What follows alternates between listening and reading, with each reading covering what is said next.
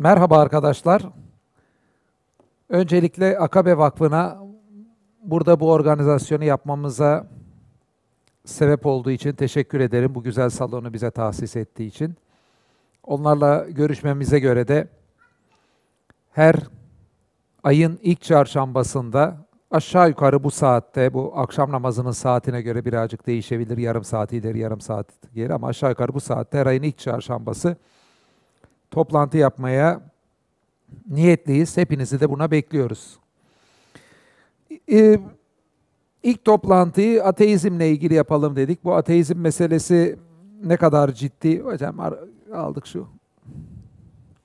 Bünyamin gel sana şunu vereyim ya.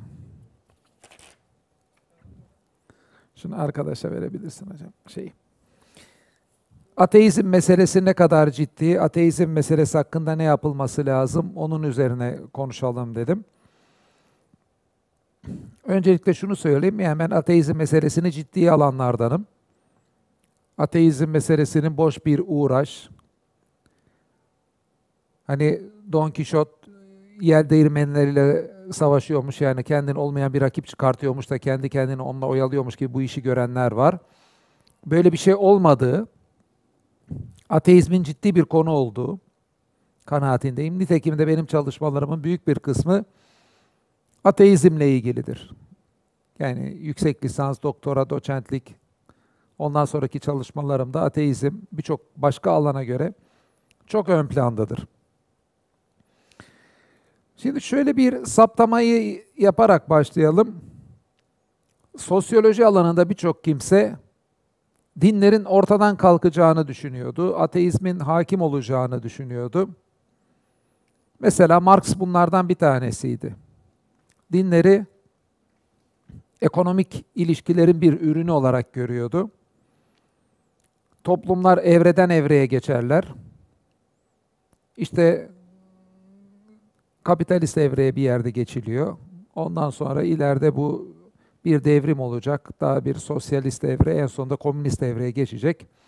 Bu evrelerde geçişler varken ki bu hep ekonomik ilişkilerde bunlar anlatıyordu. Hani bu sosyolojik teorileri anlatmayacağım. Sonuçta dini yok olacak olarak görüyordu.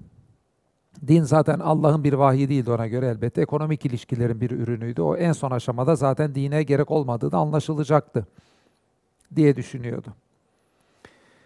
Durkheim gibi başka bir sosyoloğa göre o Marx'ın çatışmacılığındansa dini fonksiyonlarıyla açıklamaya çalışıyordu. Dinin de toplumda baktığımızda birçok fonksiyonu var. Özellikle tabii daha çok Hristiyan dünyayı da gözlemlediğini söyleyelim. Nedir? Mesela diyelim yaşlıların bakımı, hastaneler, yani insanların böyle geleceğiyle ilgili bir sigorta işlemlerinde adeta din görüyordu. Bu fonksiyonları üstleniyordu.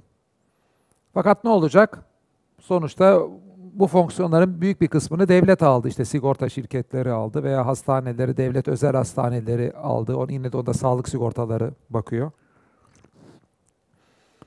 Bu yani dinin yaptığı fonksiyonları o diğer kurumların almasıyla bu ve veya buna benzer şekilde dine olan ihtiyaç da gittikçe yok olup yok, dinin sonuçta fonksiyonu bitecekti. Veya Weber gibi başka bir filozofa, daha doğrusu sosyoloğa göre e, büyü bozulmuştu. Yani daha evvel birçok şeyi evrende Tanrı'ya Suudilerde, diğer ülkelerde devrilirse aslında halkın tabanında olan İslam'a referanslar ve İslam'la şekillendirmeler daha çok artacaktı. Bu dediğim gibi ne kadar sahip bir İslam ayrı tartışma konusu. Yani ben de buradaki birçok şeyin buradaki İslam adına ortaya konan yapıları gördükten sonra bu ne kadar hayırlı olurdu olmazdı ile ilgili bir yargıda bulunmuyorum. Fakat şunu söyleyebiliriz. Yani o sosyoloji teorilerin yanlış olduğunu burada görüyoruz. Yani hiç de öyle demokratikleşmenin artmasıyla İslam'a referanslar azalmıyor. İslam ülkelerinde tam tersine bir durum oluyor. Demek ki o meşhur sosyologlarımız bu işi pek iyi de analiz edememişler. Gözüken vakaya göre. Nitekim Peter Berger gibi yani bu 20. yüzyılın ikinci yarısında etkili olmuş sosyologlar. Ben de evvelden işte o sekülerlik teorilerinin etkisindeydim. Fakat bunların yanlış olduğuna ben de tanıklık ettim diye birçok ayrı sosyolog bu teorilerin yanlış olduğunu ifade edecekti. Yapılan hatalardan bir tanesi şuydu. Bunlar daha çok Avrupa merkezliydi. Evet, Avrupa'da gerçekten böyle tek yönlü bir süreç var gibi gözüküyor. Şehirleşmenin, teknolojinin, modernleşmenin artmasıyla dinin otoritesi gerçekten azalmıştı. Ama modernleşme ve küreselleşmenin en yoğun yaşandığı Amerika'ya bakarsak işte Avrupa gibi sekülerleşme yok. Avrupa halkında hala dine referanslar oldukça yüksek. Bir kısmı işte Amerika bir anomali olabilir. Hani bir istisna mı acaba falan diye düşünüyorlardı. Şimdi ise bir şey diyor ki ya aslında işin doğrusu Avrupa anomali. Ve bizim de hatamız daha evvelki teorilerde Avrupa merkezli bir süreç bütün dünyada olacak zannetmemiz. Oysa ne Amerika'da böyle bir şey oldu, işte ne İslam ülkelerinde böyle tek yönlü bir süreç oldu modernleşme teknoloji ilerlemesiyle. Ne e, uzak doğudaki birçok ülkede böyle bir şey oldu. Belki Kanada'da, Amerika, Avrupa'ya yakın böyle bir sürecin olduğu e, söylenebilir.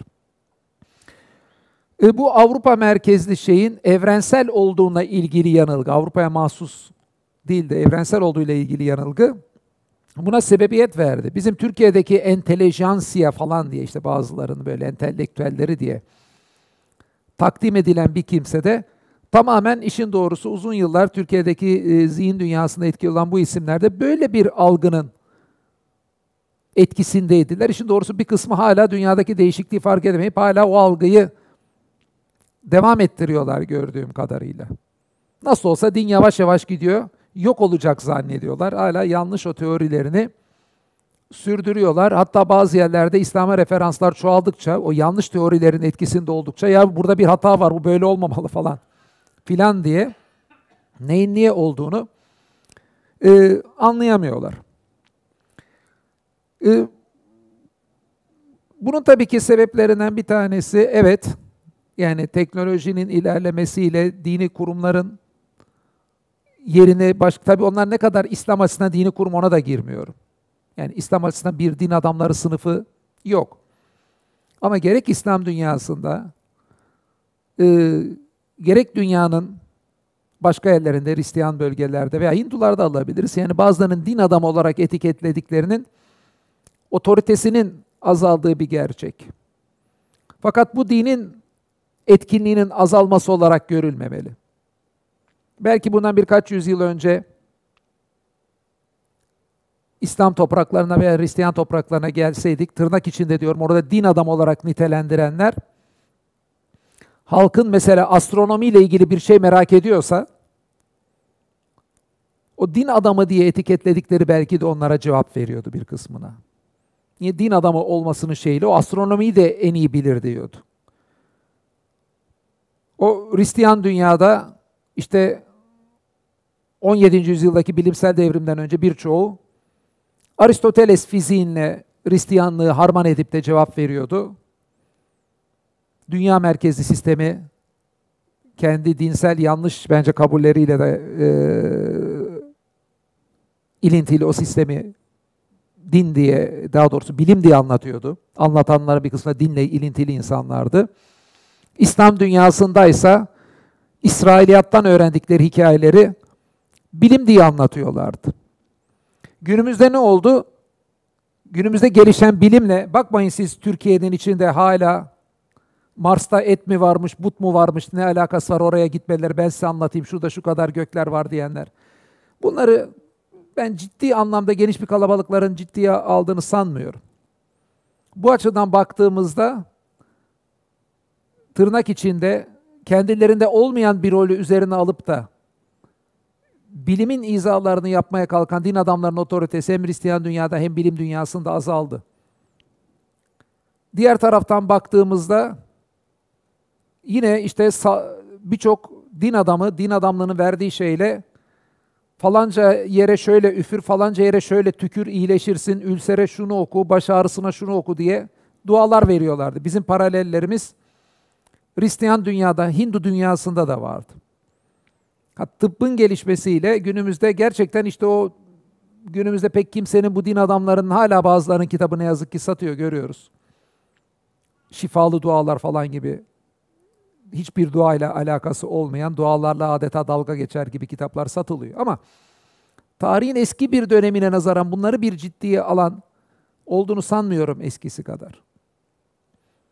Yani eskiden işin doğrusu bir din genişlemesi vardı diyebiliriz birçok kimseden. Yani Kur'an'da verilmemiş bir rol yani kendine yani dinle ilişkili bir adam. Gerçi din adamı diye de Kur'an bir sınıf tarif etmiyor ama bir de bunların yani olmayan bir din adamı sınıfını alıyor. O da yetmiyormuş gibi oradan halkın üzerindeki otoritesini kendisi bilim içinde konuşacak, tıp içinde konuşacak, her şey için konuşacak şekilde yansıtıyordu. Neydi bu bir adeta diyebileceğimiz bu bir din genişlemesiydi. Allah'ın dini zaten her şeyi kaplayacak kadar geniştir. Ama Kur'an'ın bilinçli suskunlukları olduğunu da hiç unutmamak lazım. Yani Kur'an tamam evrenle ilgili Kur'an'ın çok önemli söyledikleri var. Nedir işte evrenin başının olması, sonunun olması, tasarımlanması gibi. Ama Kur'an bir bilim kitabı değil. Kozmoloji ile ilgili böyle bütün detayları veren, hani bilim mi benden öğrenin diyen bir kitap da değil. Söyledikleri bilimle alakalı olması, bilim kitabı olmasından farklı bir şey. Ee, siz İsrailiyattan aldığınız hikayelerle din anlatmaya kalktığınızda falanca gökte şu var, şu var, işte mesela Erzurumlu İbrahim Hakkı'nın marifetnamesini alsanız orada var işte ay güneş tutulmalar, şunlar bunlar, ayı hangi melekler çeker mi, güneş hangi melekler çeker, ay niye, nasıl hareket eder falan onlarla ilgili izahlar. E baktığında hepsi yani komedi aşamasında hatalı olduğunu görürsünüz. Tabii ki bu hatalı olabilir, izahta sorun yok. Fakat bir kısım insanlar bunları din izah diye sununca haşa sanki din hatalı gibi de bir algı oluşabilirdi. Ha, günümüzdeki işte modernleşmenin gelişmesiyle bu zararlı din genişlemelerinin sürdürülmesi mümkün değil. Ama bu en azından şunu söyleyeyim, İslam açısından bir olumsuzluk değil. Çünkü biz buradakini bilim yani falanca din adamının anlatması astronomiyi gereksiz falanca tı, e, hastalığı, ülseri din adamının duayla tedavi etmesi gereksiz derken dinin önemini yatsımıyoruz. Tam tersi Kur'an'da zaten biçilmemiş bir rolü dine biçenlerin din genişlemesini ki o din genişlemesi Allah yerine insanın konuşması demek. Allah yerine konuşmuş olanların susturulması olarak görüyoruz. Yani buradaki işin doğrusu bir dinin etki alanının daralması yok. Aslında uydurulmuş bir genişlemenin kesilip atılması var. Bu Hristiyanlık aleminde de bir daralma var. Orada ne kadar uyduran, ne kadar neyin atılması ayrı. Ama orada da birçok kimse Hristiyanlığa bağlı kurumlardan dini öğrenmek veya da Hristiyan rahipler nasıl yönlendiriyorsa bütün hayatını yönlendirmek diye hayatın geniş bir alanını işte tıpla ilgilisini, işte astronomiyle ilgisini veya bambaşka kısımlarla ilgilisini kendisi yönlendiriliyor. Ha bunlara bakanlar bir kısım bak işte sekülerlik hakim oldu, dinin toplumda etkisi azaldı diye yorumlayabilirler. İslam açısından söylersek benim dediğim gibi bu zaten aslında İslam'da olmayan bir genişlemeydi. Birçok kimse İslam'ı kendi hedeflerine ulaşmak için kestirme bir yol olarak gördüler. Hristiyanlar da belki Hristiyanlık için aynısını diyecektir ama biz İslam için çok rahat bunu söyleyebiliriz. Kestirme yol görmüşlerden de kastım şu. Siyasette mesela topluma bir şey yaptırmak istiyorsunuz. Halk şöyle düşünsün istiyorsunuz. Nedir en kestirme yol? Tarih boyunca yani şu anda şu anda düşünmeyin dünyasını. Çok basit. En çok otoritesi olan halkın üzerindeki şey ne? Din. O zaman siyasetçi benim isteğim budur deyip de yaptırmakta zorluk çekeceği zaten Allah da onu söylüyor. Allah da işte bu ne yaparsa yapsın falancalara itaatinizi emrediyor şu iktidar sahiplerine. Dedirttirdiğinizde dine. Veya zaten Allah da mürtedin öldürülmesini istiyor diye söylediğinizde toplumda belki farklı inançlarla ilgili ortaya çıkışıyla ilgili bir kargaş olmasın diye değil mi? İslam adına önemli uydurmalardan birisi din değiştirenin öldürüleceği. Ama bunun bir siyasi fonksiyonu vardı görüyoruz. Belki o toplumun tek tipleştirmek, başka dinlere geçip de kargaşa önlemek için muhtemelen siyasetçiler bu uydurmayı desteklediler. Ama siz toplumda böyle bir şey oluşturmak istiyorsanız din değiştirmenin durmasını, ha, mürtedin katli vaciptir diye bir şey sokarsanız, yani bunu Allah'a söyletirseniz sizin zihninizdekini, halkın kabul etmesi daha kolay. Yani din otoritesinden faydalanma kestirme yol olarak kullanılmıştır. Hinduizm'de de böyledir, Hristiyanlıkta da böyledir, İslam'da da böyledir. İşte o yüzden mesela siyasetçiler kullanmıştır. Diğer taraftan kendi bir tıbbi ne bileyim insanlar hastalıklarında çok acizler. Acizliklerinde insanlar her türlü parayı, her türlü imkanı başkasına vermek ye hazırlar. Değil mi? Bir hastalar pastane, pastası diyebileceğimiz bir şey var değil mi? Şu günümüzde işte farklı hastaneler birbiriyle yarışıyor onunla. Ama siz bu pastadan pay almak istiyorsanız Allah da bunu söylemiş. Bak peygamberden hadiste de gelmiş işte baş ağrısına şu, ülsere bu, mide ağrısına bu, üflenir, tükürülür. Ondan sonra üzerine sürülür dediğinizde sizin o pastadan pay almanız için işte din size bir kestirme yol veriyor. İşte böyle şifalı ayetlerin veya İslam adına uydurma tıbbi tedavilerin nasıl çıktığını böyle anlamak kolay, anlamak zor değil. Yani gayet kolay. Yani siyaset adına yapılan işte böyle tıp alanına da yapılmış. Veya bazılarının bilim adına parlak fikirleri var. Onları insanlara anlatacaklar. İşte o zaten peygamber bunu hadisle söylemiş işte. Allah da bunu söylemiş delirtirerek halka o kendi e, ulaşmak istediği, aktarmak istediğini bir kestirmesi olarak dinin kullanıldığını görüyoruz.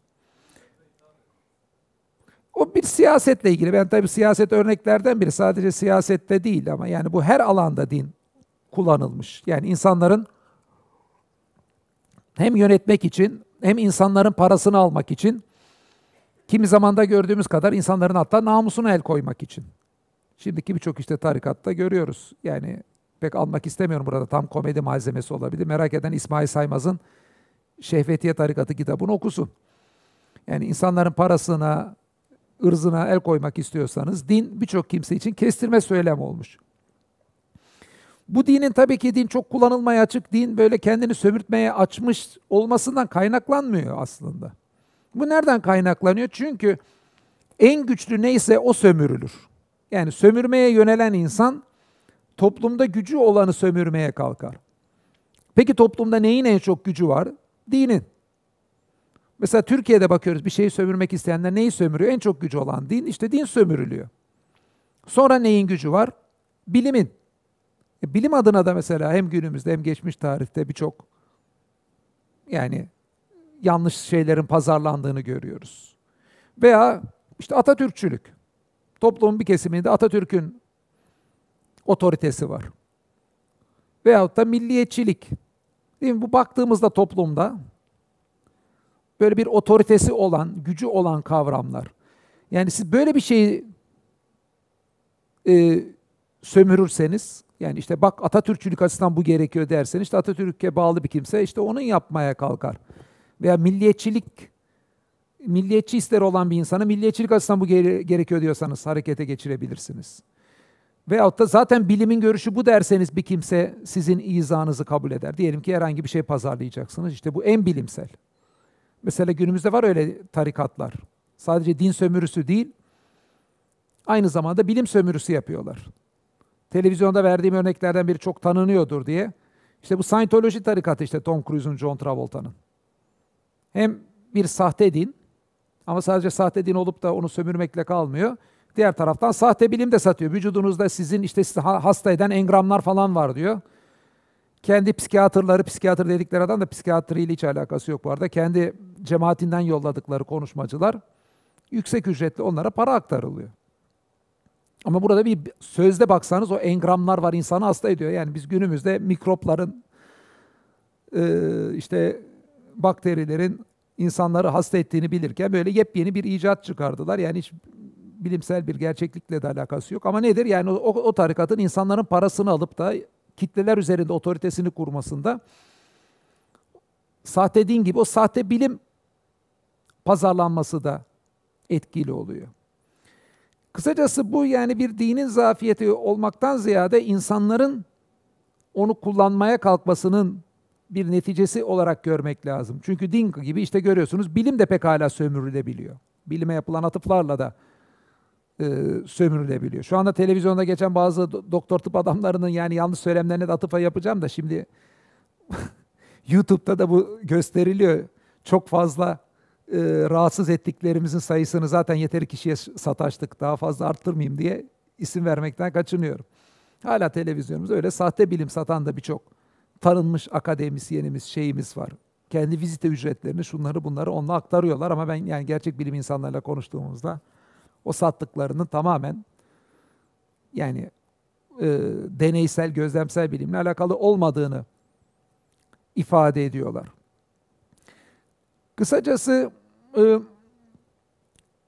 din adına sahte söylemlerin birçoğunun ortaya çıkması için modernite bir imkan oluşturdu. Bu açıdan baktığımızda aslında bir fonksiyon azalması gibi gözüken şey benim kanaatim aslında birçok gereksiz genişlemenin azalması. Zaten dinde olmayan unsurların azalması. Bir de gerek İslam dünyasında gerek Hristiyan dünyasındaki dinlerin de bir fonksiyonu var ki moderniteyle, küreselleşmeyle ilgili hiçbir süreçte onları azaltamıyor. Bu nedendir dinin hayata verdiği anlam. Çünkü moderniteyle oluşan hiçbir şey, bilimle ilgili gelişen hiçbir teori, teknolojinin hiçbir icadı, ne cep telefonları, ne yeni çamaşır makineleri, ne bilgisayarlar, ne hiçbir şey insanların nereden geldim, ben niye buradayım, ne yapmalıyım ve ben nereye gidiyorum sorularına cevap vermesi mümkün değil. İşte o evvelki sosyologlar bir yerde bunu göremediler.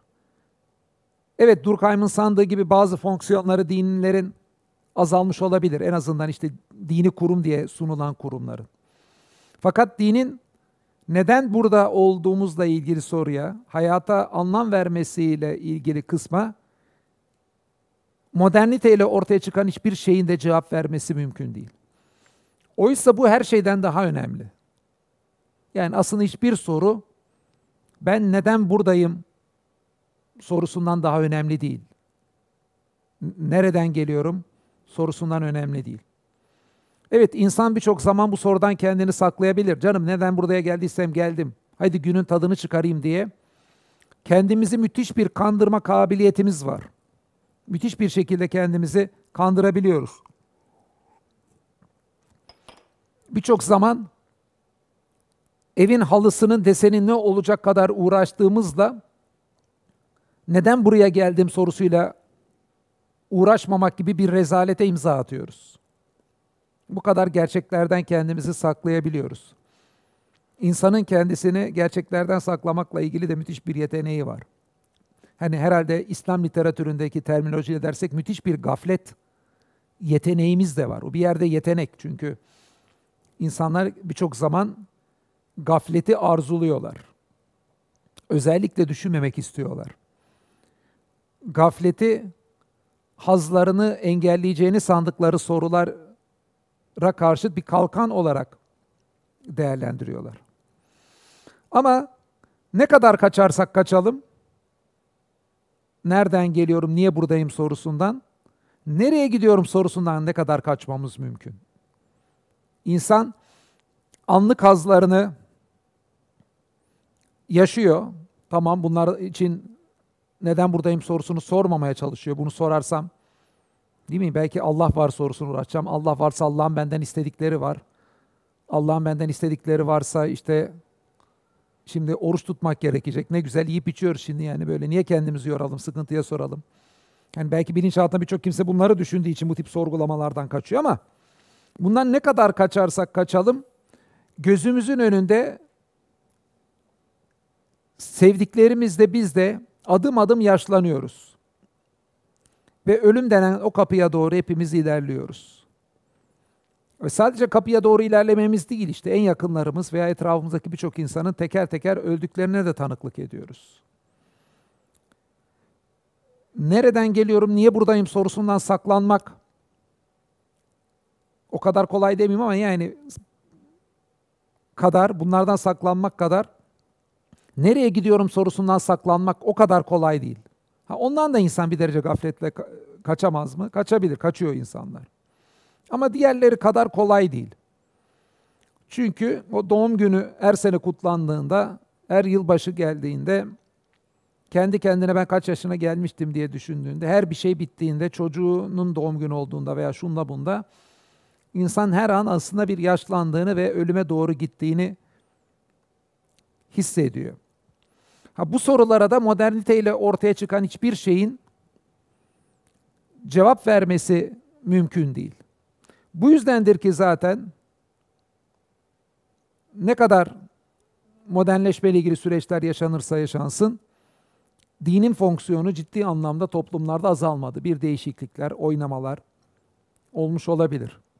Ama gerçek anlamda dinin fonksiyonu azaldığı şeklinde bir şey söylememiz mümkün değil. Belki bir Avrupa kıtasıyla sınırlı böyle bir şey söylemek mümkün ama onun dışında e, mümkün değil. Bir de tabii bu bir genel bir sosyolojik durum. Dinin hala otoritesi çok yüksek. Fakat diğer taraftan şunu da ekleyelim. Ee, bu küreselleşme süreci, modernleşme nereden başlıyor, nereden bitiyor? Tabii çok uzun konu. Modernleşme deyince e,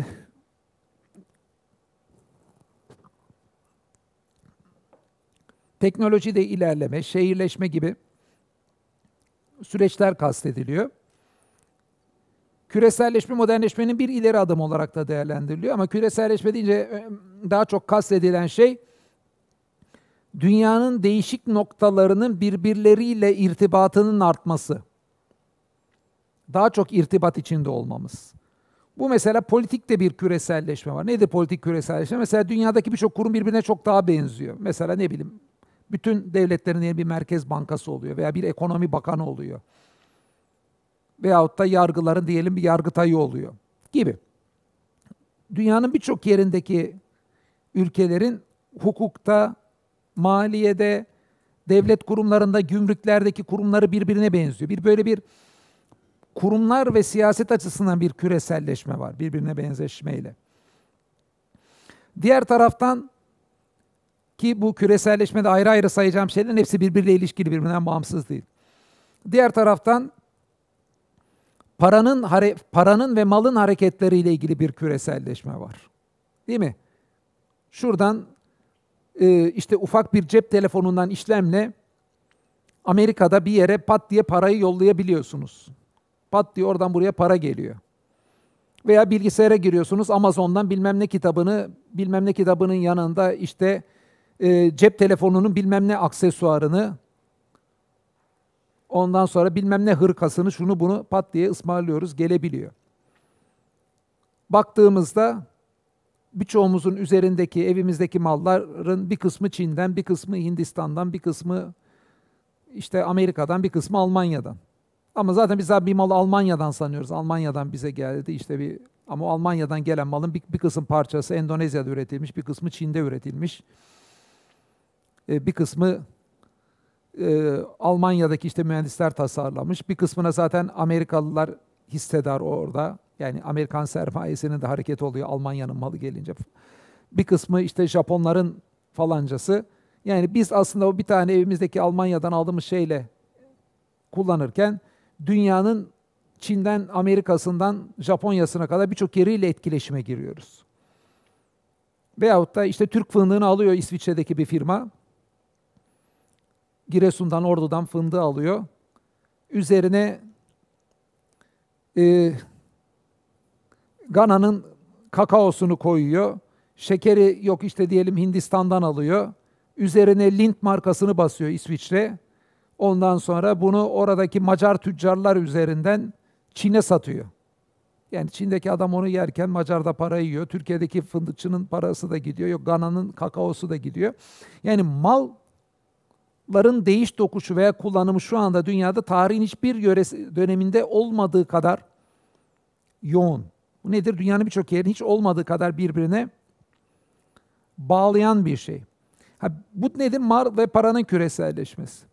Tabi burada şunu da not etmek lazım. Yani mal ve paranın küreselleşmesi sadece mal ve para olarak düşünmeyin.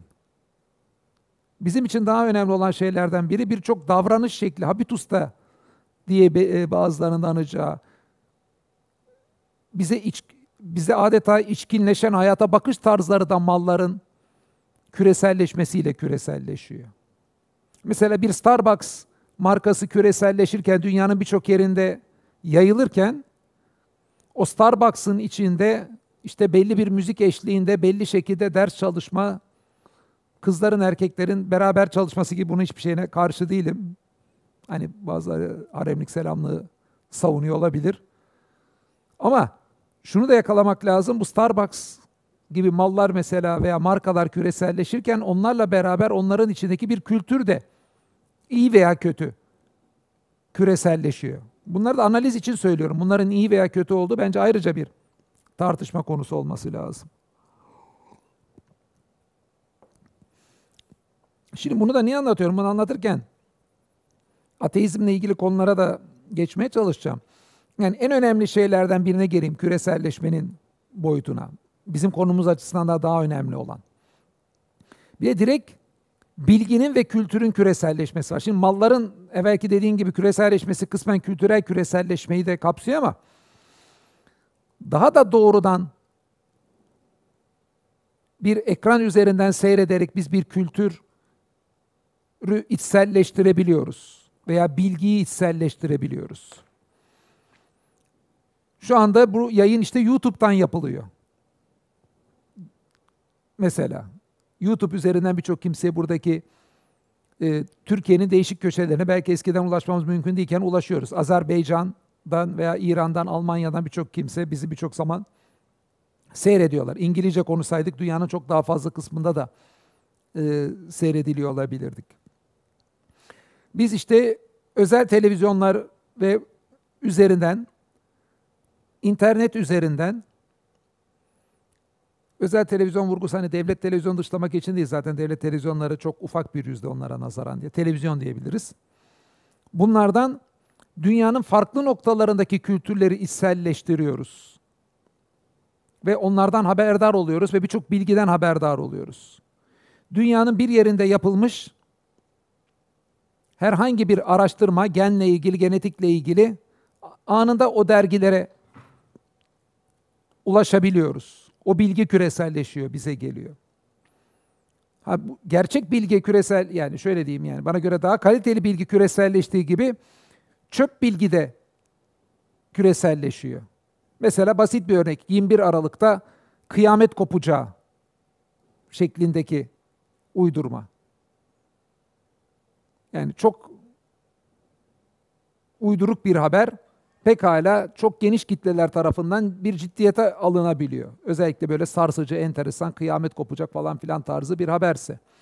Veya dünyadaki komplo teorileri çok rahat bir bakıyorsun Türkiye'deki komplo sever arkadaşlar tarafından Türkiye'de çok önemli bir şey öğrenmişler gibi de dillendirilebiliyor. Yani gerçekten bir yerde yazıyor, ciddiyeti yok. Hani burada sadece kaliteli bilgi anlamında demiyorum, bilgi küreselleşiyor. Olumlu olumsuz, saçması doğrusuyla beraber küreselleşiyor. Eskiden de saçma doğru bilgiler her zaman iç içeydi. Yani dünyanın birçok yerinde ikisine bir ara tanıklık ediliyordu. Fakat eskiden olmayan şey şuydu. Çin'de çıkan mesela bir tane iyi veya kötü herhangi bir bilginin İstanbul'da, Belgrad'da, Moskova'da, Londra'da, işte Dubai'de hepsinde birden bir anda böyle hemen görmesi ve algılanması diye bir olay yaşanmıyordu. Bu kadar hızlı bir kültürün veya bilginin küresel açıdan yayılması ile ilgili bir süreç olmuyordu. Bu tabi ateizmle ilgili konu açısından da şu açıdan önemli. Ateizmle ilgili argümanlar veya ateizme karşıt olan argümanlar da bu şekilde hızlı küreselleşiyor. Mesela ateizmin küresel çaptaki ünlü figürlerinden bir tanesi Richard Dawkins. Richard Dawkins'in çektiği videolar Türkçe'ye Ondan sonra Polonyaca'ya, öbür tarafta Arapça'ya, Fransızca'ya şuna buna pat diye çevrilip bir bakıyorsunuz orada küreselleşmiş. Bizim de burada benim de işte yani sonuçta diğer tanıdığım arkadaşlarım birçok şey de aynı şekilde küreselleşiyor. Bu ateistlerinki sadece küreselleşiyor diye düşünmeyin. Yani ben de internet üzerinden tanımış birçok arkadaş geçen de işte Japonca'ya bir kitabı çevirmeye başladı. İslam ve Kadın kitabını. Veyahut da Rusça'ya birçok kitap çevrildi. Bu küreselleşmenin olmadığı çağda ol, olsak onu yapmamız mümkün değildi. Fakat mesela Kur'an'la ilgili bir eleştirisi misyonerlerin anında yayılabiliyor internette. Veyahut da ateistlerin bir argümanı da anında yayılabiliyor. Bizim bir argümanımız varsa o da yayılıyor. Sonuçta farklı olan ne? Her zaman ateist vardı. Her zaman İslam'ı savunan vardı. Her zaman misyoner vardı. Farklı olan şu. Tarihin hiçbir döneminde bilgi bu kadar hızlı yayılmıyordu. Tamam. Ateist yani İslam'ın ilk dönemlerinde de bizim Hristiyanlarla kelamcılar tartışılmış. Özellikle Mutezile kelamcıları bir destan yazmıştır bu konuda.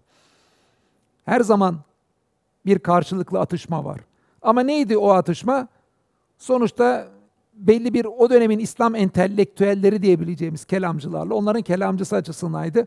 Halkın geniş bir kesiminin ne olup bittiğinden ciddi anlamda haberi bile olmazdı. Fakat şu anda öyle değil. Şu anda 15 yaşında bir çocuk, yani daha da küçük yaşlarda 15'in bir özelliği yok, öylesine ağzından çıktı. Kendi babasının, dedesinin, babasının demin de en azından dedesi diyelim haydi. Dedesinin hayat boyu İslam'la ilgili, abartması söylüyorum, hayat boyu İslam'la ilgili rastlamadığı eleştirilere tek bir günde rastlaması mümkün. Rastlaması mümkün değil, rastlıyor. Yani eskiden böyle bir şey yoktu. Şey demiyorum yani Karadeniz'de Trabzon'dan, Van'dan, Erzurum'dan ki bir köyde yaşayan herhangi biri hayat boyu rastlamayacağı eleştiriye dedesinin veya dedesinin dedesinin bir günde rastlıyor demiyorum. İstanbul'da yaşayan birçok kimsenin bile, değil mi? Çünkü İstanbul'da daha çok kültür olduğu için biraz bunlara rastlamak daha mümkün. En azından dedesinin, dedesinin dedesinin diyelim haydi babası belki bir Marksistlerin olduğu bir dönemde de 70'li 60'lı yıllar bir şekilde rastlamıştır diyelim ama en azından dedesinin dedesinin hiçbir şekilde hayat boyu rastlamayacağı şeylere Türkiye'nin herhangi bir yerinde, hani öyle bir köyünde kasabasına diye bir daha vurgu yapıyorum, tek bir günde rastlıyor. İsimleri reklam olması diye vermeyeceğim. Öyle kanallar var ki şu anda sosyal medyanın belli ağlarında işi gücü İslam'a sataşmak. Girin oradan işte son 3-5 gündeki paylaşımlarına bakan birisi zaten o paylaşımlar bir saatte bakması mümkün. 3-5 e, günlük paylaşımları işte o dediğin gibi dedesinin dedesinin hayat boyu e,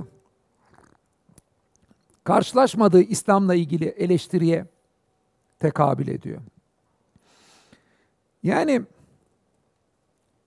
özellikle bu internetin ortaya çıkmasıyla ki televizyonlara bu bilgi bu kadar yansımıyordu ki internetin ortaya çıkması da çok yeni bir fenomen. Yani bilginin bu kadar küreselleşmesi. Evvelden de bilginin bir küreselleşmesi var. Hani nereye götüreceğimiz o tartışılabilir küreselleşme sürecini. Hani kimisi coğrafi keşiflere kadar götürüyor. Ama en azından bilginin bu kadar hızlı küreselleşmesi diyelim bu boyutta çok yeni bir şey. Yani 2000'li yıllar bunun yayılması. Hani 90'larda falan gelmiş olabilir ama yayılması 2000. İslam tarihinin hiçbir döneminde, Hristiyanlıktan hiçbir döneminde Hristiyanlar, Müslümanlar, Budistler, Hindular onları da katın. Kendi fikirlerinden farklı fikirle, ateistler için de geçerli. Onlar da kendi fikirlerinden farklı fikirle bu kadar kısa sürede karşılaşmadılar. O, peki buradan ne, ne yani ne olur? Bu bir analiz sonuçta iyi veya kötü. Bu analizin bizi götüreceği nokta her zaman da söylüyorum. Eskisi kadar rahat taklidi imamla işi götürmek pek mümkün değil. Eskiden genelde insanlar ailesi veya mahallesinin düşündüğünden çok farklı düşünmezlerdi. Hani mahallenin bir delisi var diye düşünülürdü. Pekala. İnsanların birçoğunun bırakın din görüşünü, giyim tarzı da, müzik kültürü de, osu da busu da pek ailesinden farklı olmazdı. Şundan bir yüz yıl öncesinde buraya gitsek, buraya da değil yani başka Avrupa'da bir yere veya da Rusya'da bir yere gitseniz de böyle. İnsanların kılık kıyafetlerinde de büyük bir fark olmazdı. Şimdi bir kültürel açıdan çoğulculuğun olduğu çok farklı kültürlerin aynı anda benimsenebildiği bir ortam görüyoruz. Bir ailede diyelim bir baba çıkıyor. Baba işte eski rockçı olabiliyor mesela müzikte. Oğlan bir bakıyorsunuz hani genelde beklerse baba gerici olan şey. Oğlan bir bakıyorsunuz burada elde saz çalıp halk türküleri söylüyor olabilir. Diğer bir kız metalci çıkıyor. Öbür bir tanesi de e, rap map falan filan söylüyor. Bir bakıyorsunuz aynı aile içinde birbirinden uç böyle farklı yani birbiriyle çok bağdaştırması zor kültürler aynı aile içerisinde yaşanabiliyor. Bunu da tabii mümkün kılan şey küreselleşmenin aygıtların bu derece farklı kültürü vermesi. Yani adam hayatında metalle karşılaşmasa, mahallesine gelip de metal müzik kimin çalmış? Yok. Değil mi? O internetten şunla buna metal diye bir şey görmese yani nasıl metalci olsun o kız? Bu tabii ki dinlerin farklılığında, görüş değiştirmede bu kadar müzik zevki kadar hani bir aile için farklı zevklerin çıkması kadar yaygın olmayabilir. Ama orada da bir derece oluyor. Bir bakıyorsunuz işte anneyle babadan diyelim bir tanesi dindar oluyor. Birisinin din algısı cübbeli hocam gibi oluyor baba. Hanım Mehmet Okuyan'ı takip ediyor. Çocuklardan bir tanesi işte lay lay lay lomcu oluyor. Köşe dönüm hiç dini konuyla ilgilenmiyor. İşte diyelim diğer bir olan satanist oluyor. Öbür bir tanesi diyelim işte bambaşka bir şey oluyor yani. Örnekleri çoğaltabiliriz. Bu belki çok karikatürize oldu ama e, çok da imkansız değil en azından biz görüyoruz. Yani tarihin geçmiş dönemlerinde gözükmediği kadar küreselleşmenin bu aygıtları bırakın aynı mahallede, aynı aile içinde çok farklı kültürlerin benimsenmesini, hatta hatta farklı din görüşlerin benimsenmesini mümkün kılıyor. Bu iyidir, kötüdür ayrı. Yani tartışılabilir. Hatta bana göre iyidir veya kötüdür. Şöyle, yani bu e, ailenin nereden nereye geldiğine bağlı iyidir veya kötüdür meselesi. Yani İslam'dan kopup ateist olduysa ben elbette ki bunu kötü olarak nitelendiririm. Ama bu şekildeki farklı şeylerle karşılaşması diyelim ki ateizmden İslam'a döndürdüyse iyi derim. Yani buradaki döndürme tek yönlü değil. Yani her fikir kendi içinde e, öteki olanla karşılaşıp hesaplaşmak zorunda kalıyor. Yani herkesin kendi ötekileriyle karşılaşmasının kaçınılmaz olduğu bir devir oluşturuyor internet. Mesela Çin dünyanın en ateist bölgelerinden biri. Belki internet açısından en korumacı bölge biri. Çin içinde bu aynı şekilde geçerli oluyor. Onların birçoğunun mesela kendi normalde tek tanrıcı inancın izalarıyla karşılaşmaları çok fazla mümkün değilken belki bu, bu tip bir imkan onlara da onunla karşılaşma imkanı veriyor. Bu illaki hep olumsuz yönde işliyor olarak algılamayın. Olumlu şekilde de olabilir, olumsuz şekilde de olabilir. Yani olumlu olumsuz olduğu ayrı sorun ama belli olan bir şey var. O belli olan şey de ötekilerle karşılaşmamız kaçınılmaz. Peki bundan ne çıkartacağız? Yani bundan çıkartacağımız şey şu. Aklı başında bir İslam algısı anlatmak tarihin hiçbir döneminde olmadığı kadar önemli. Evet eskiden insanlar farklı fikirlerle pek karşılaşmadıkları dönemde uyduruk izahlarla işte Allah'ın varlığı ile ilgili mesela ciddi argümanlar ortaya koymadan birçok insanı belki inandırabilirdiniz. Veya bazı arkadaşların hala yaptığı gibi dolma kalemden Allah'ın varlığını ikna etmeye çalışırdınız. Argüman yanlış değil yani dolma kalemin de bir yapanı varsa insan ne yapmasın? Argüman özü yanlış değil de bir ateisti tatmin etmekten uzak. Yoksa özünde yanlış değil. Yani bu argümanlarla mesela bir yere gidemezsiniz. Çünkü yani olabilecek en sofistike ateizmin argümanlarını da çevirip karşı taraf geliyor. Hani ben falanca kitapta okudum, o kitap çok mübarektir diye illa bir şeyde ısrar ederseniz ne olur? Yani duvara çarparsınız. Ondan sonra Sidiki Şerif İslam'ının bir yere gitmesi mümkün değil. Yani peygamberin Sidi'nin içip de şifa bulanları anlatıp yani bu tabi dalga konusu mu olarak görmek lazım, ağlanacak bir konu olarak mı görmek lazım? Onu sizin takdirinize bırakıyorum. Böyle bir İslam anlatıp da bir yere gitmeniz mümkün değil. Biz bunu İslam olmadığına inandığımız için birçok zaman gülüyoruz buna. Fakat işin doğrusu bunu İslam sananlar gülmeden İslam'dan uzaklaşabilir onu İslam zannettiği anda. Çünkü o gerçekten anlatanlar ciddi olarak İslam diye bunu anlatıyor. Ve ne kadar büyük marifet. Sahabe bu kadar imanlıydı diyor. Sümüğü kapıştı diyor. Sahabe buydu. Ne yaptı sahabe? Sümük kapıştı. Ya buna siz ne biçim adamsınız şimdi iğrenirsiniz sümükten demeye getiriyor. Şimdi biz tabii ki güleriz bunu çünkü İslam'da olmadığına eminiz. Ama bir de şunu düşünün. İslam'a inanıp da bunun gerçekten İslam'dan bir şey olduğunu düşünen bir insanın ruh halini düşünün.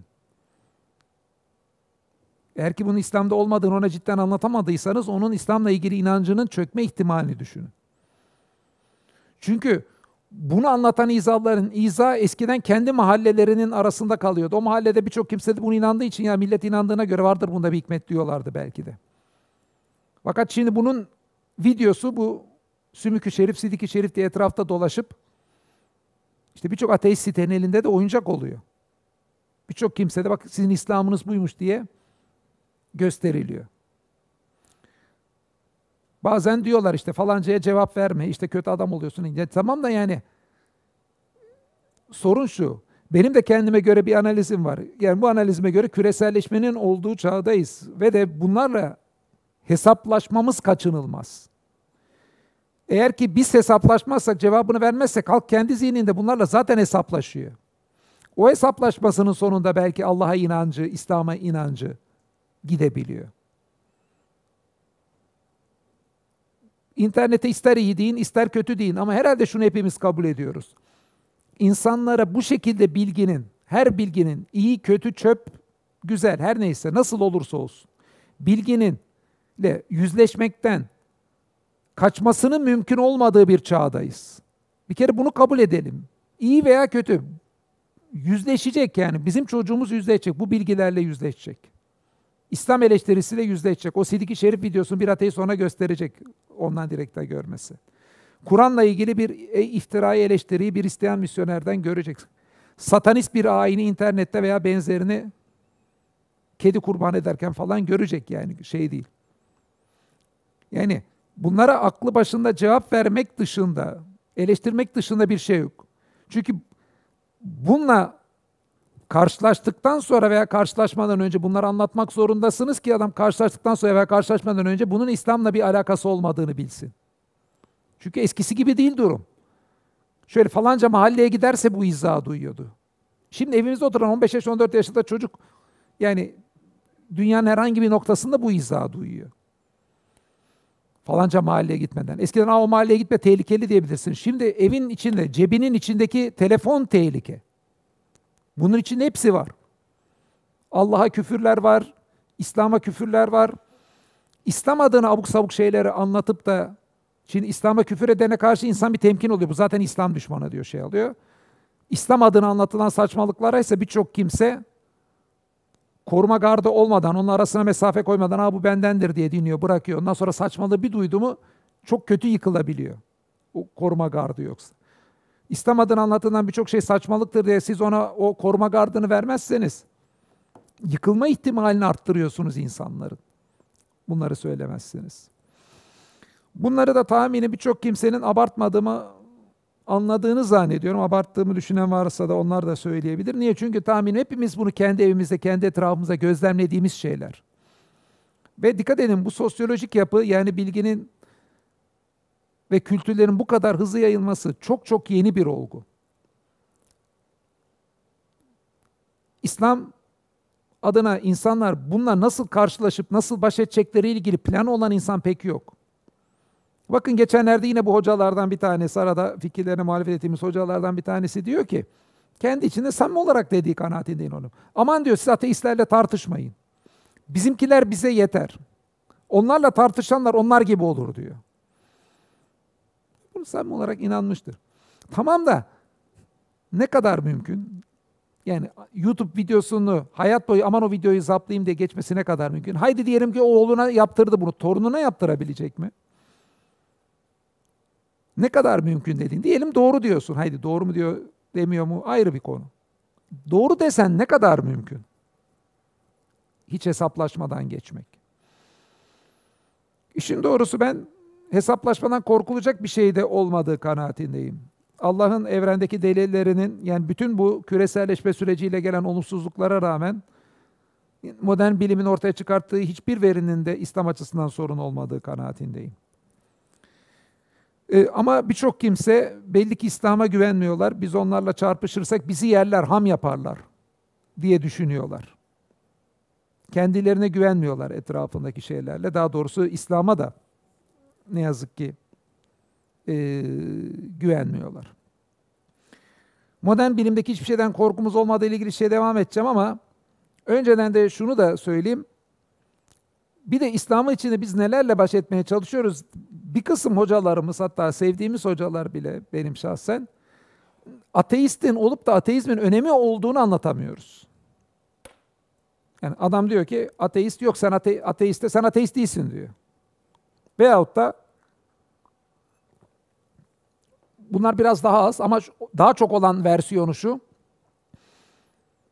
Ateizmi anlatan birine karşı ateizmin önemsiz olduğunu anlatmaya çalışıyor.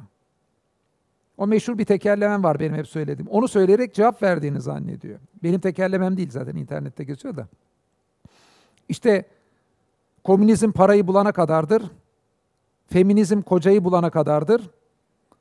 Ateizm uçak sallanıncaya kadardır. Adam da tamam diyor. Ateizmin cevabını verdik. Daha ne söylemeye gerek var diyor. Uçak nasıl olsa sallanacak bu adam ateizmden vazgeçecek. Diyor. Olabilir. Ama bu cevap olarak yeterli değil. Ateizm, uçak sallanınca ateizmden vazgeçer mi bilmiyorum ama yani birçok kimseyi bunun e, tatmin etmeyeceği ne yazık ki e, kesin. Çünkü olayı izleyenler açısından İslam dünyasının içinde ateizmle ilgili ciddi bir sorun var. Mesela Türkiye'de de ateizmin oranı artıyor. Dünyada da ateizm artıyor dersek yanlış oldu. Dünyada artmıyor. Ama Türkiye'de ya İslam ülkelerinin içinde artıyor. Niye artmıyor dünyada? Onun bir ayrı bir sebebi var yani ona bakmak lazım. Hatta mesela şu anda yüzde 16 civarında herhangi bir dine inanmayan ateist olanlar yani hem bir dine bağlı değil hem ateistleri tek bir kategoride almışlar. Pew anketlerinde yüzde 16 civarında. 2050'de yüzde 13'e ateistlerin düşmesi bekleniyor. Böyle baksanız yani ateist azalıyor zannedersiniz de o tam değil. Yani buradaki olay işte en büyük ateist ülkelerden biri, çok ateistin o bir dine bağlı olmayan ülkesi Çin. E Çin e, dünyanın geri kalanına göre nüfus kontrolü yapıyor, artmıyor. O tip faktörlerden oluşuyor. Bir de bu projeksiyon tabii 2050'ye göre ne kadar doğru olacak? Küreselleşmenin onlar grafikler yaptılar da küreselleşmenin aygıtların çok hızlı değiştirmesini ne kadar kale alabildiler ona da şüpheyle bakıyorum. Ee, bu daha çok Çin'le ilgili nüfus artışıyla alakalı bir şey. Daha çok ateistler orada olduğu için or- oralar daha az artıyor. Yani dünyada tek artan din aslında İslam. Hristiyanlarla Hindular yerinde sayıyor. Dünyanın en kalabalık dini Hristiyanlık %31 civarı, Müslümanlar %25 civarı. 2050-70 arasında biz de o rakama geleceğiz gözüküyor ama tek artan din İslam olacak. Budistlerin oranı düşüyor. Yerel dinler folk religion denilen olgular var. Hepsi düşüyor. Hindular yerinde sayıyor. Yüzde on civarılar. 9,9 gözüküyor ama yani 10 diyebiliriz ona kalacak.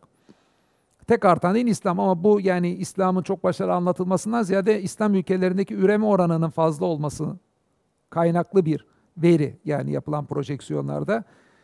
Ee, o açıdan baktığımızda dünyanın genelinde ateizm yani istatistikte çok artıyor gözükmüyor.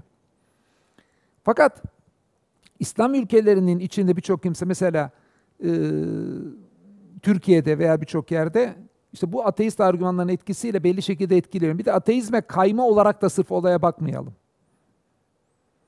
Ateistlerin söylemleri diyelim Richard Dawkins gibi insanların söylemleri birçok kimse belki ateist yapıyor ama belki ondan daha çok insanı dinle ilgili bir şüphe koyup zihnine dinle ilgili sıcak bağ oluşturmasına da engel oluyor. Yani ateizmle ilgili itirazlara cevap verdiğimizde aslında bir tek ateist olanına karşıt verilmiş bir cevap olarak bakmayın ona.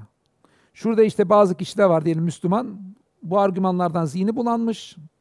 Zihni bulandığı için İslam'la aslında sıcak bağ yok. İslam hayatının merkezinde olmamasının sebeplerinden biri bu belki. Siz bunlara cevap verdiğinde aslında buradaki bu kitleyle ilgili de bir şey yapıyorsunuz. Neme lazım ya Allah varsa deyip kendini oraya bağlı tutuyor.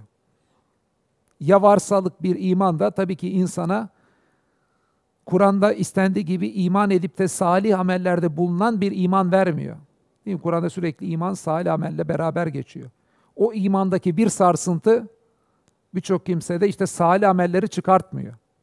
Salih ameller de çıkmazsa ne oluyor? İşte bizim dediğimiz gibi Allah'a dine inanıp da üç kağıt yapanlar, köşe dönenler, yani İslam'ın haram ettiği ne varsa yapan da bir sürü kitle çıkıyor ortaya. Yani ibadetlerde gevşek birçok kitle ortaya çıkıyor. Yani bir de söylenen şey de garip. Şöyle bir şey düşünebiliyor musunuz arkadaşlar? Şöyle birinize bir şey desek, herhangi bir Türkiye'deki hocaya sorsak. Arkadaşlar desek, bir insan değil mi yüzde yüz bu evren Allah'ın yüzde yüz değil mi? Evet derler. Yani güneş, ay hepsi Allah'ın kontrolünde değil mi? Evet. Ha, iyi, güzel. Bizim yaratan her şey Allah değil mi? Evet, güzel. Yüzde yüz. Ya birisi çıksa deriz, bunun yüzde doksan Allah'ın elinde de yüzde on ayın tanrılığı var. Aya Tanrı'nın gücü dışında bir ayın gücü var. İşin bu işte ay yüzde onundan çok daha az evrenin denk geliyor ama yani yüzde onu diye alalım. Ay kısmına Allah karışmaz. Ay ona bakıyor dersem ne olur? Aa olur mu kardeşim? Müşrik olur değil mi anında? Aşağı yukarı hepsi böyle der. Ya kardeşim derim yüzde doksan değil de yüzde yetmiş derse ne olur? Yani Allah işin yüzde yetmişini yapıyor da otuzunu başka tanrılar yapıyor veya başka güçlerde. Allah yüzde otuzuna söz geçiremiyor derse yüzde doksanına müşrik dedik. Yüzde yetmiş diyen tamamen müşrik olur. Yüzde elli derse kardeşim dalga mı geçiyorsun dersin ya. Yüzde yetmişine müşrik dedik. Yüzde ellisine diyen yine müşrik olur. Ya kardeşim peki yüzde yirmisini Allah kontrol ediyor. Yüzde sekseni ne Allah'ın gücü yetmiyor. Allah yok derse ne olur? Kardeşim ya sen herhalde dediğimi dinlemiyorsun der. Dedik ya kardeşim müşrik olur diye yüzde yirmi Allah'ın gücünü azalttıkça kurtulacak hali yok ya der. Peki dersin Allah hiç yok derse yani ateizm oluyor. Ne olur? Şimdi bir kısım bizim hocaların cevabına göre adam müşriklikten kurtuluyor. Yani Allah'ı yüzde doksan dersen Allah'ta var. Adam müşrik 80, 70, 60, 50, yüzde bire kadar indirdin. Allah hiç yoksa adam çok ferahlıyor. Müşriklikten kurtuluyor. Kademe atlıyor. Böyle bir manyaklığın olması mümkün mü? İslam açısından. Şu anda bizim bir kısım arkadaşları söyledi bana göre böyle bir şey. Bana göre İslam'daki ateist tanımı, İslam'ın tabii ki müşrik tanımının içerisindedir. Niye? Çünkü güç ve kudret Allah'ta değil, yüzde yüzü maddede. Madde kendi kendine kaim bir şey, bilinçsiz, akılsız bir şey. Yani ateizm dediniz, materyalist ateizm. Günümüzdeki yaygın ateizm. Yani Allah'ın Allah'ı var kabul edip de Allah'ın gücünün az bir kısmını bir yere verince müşrik olacak adam. Allah hiç yok deyip yani bunlar da biraz olay şöyle görüyor. Müşriklik, şimdi şirk ya kelime. Allah'ın illaki ortaklıkta payı olmasını istiyor. Allah'ın yüzde elli payı var, yüzde elli başkasına verirken müşrik. Ya kardeşim buradaki önemli olan Allah'ın olan malı başkasına vermesi, oradan hisse vermesi. Malın hepsini başkasına yüzde yüz verince müşriklikten kurtarım o da tabii ki şirk koşuyor. Ne oluyor? Yüzde yüz şirk koşuyor. Yani Allah yüzde yüz bile vermiyor. Bu kadar bana göre basit bu yani bu e, ateizmi, müşrik, e, müşriklik olduğunu görmek.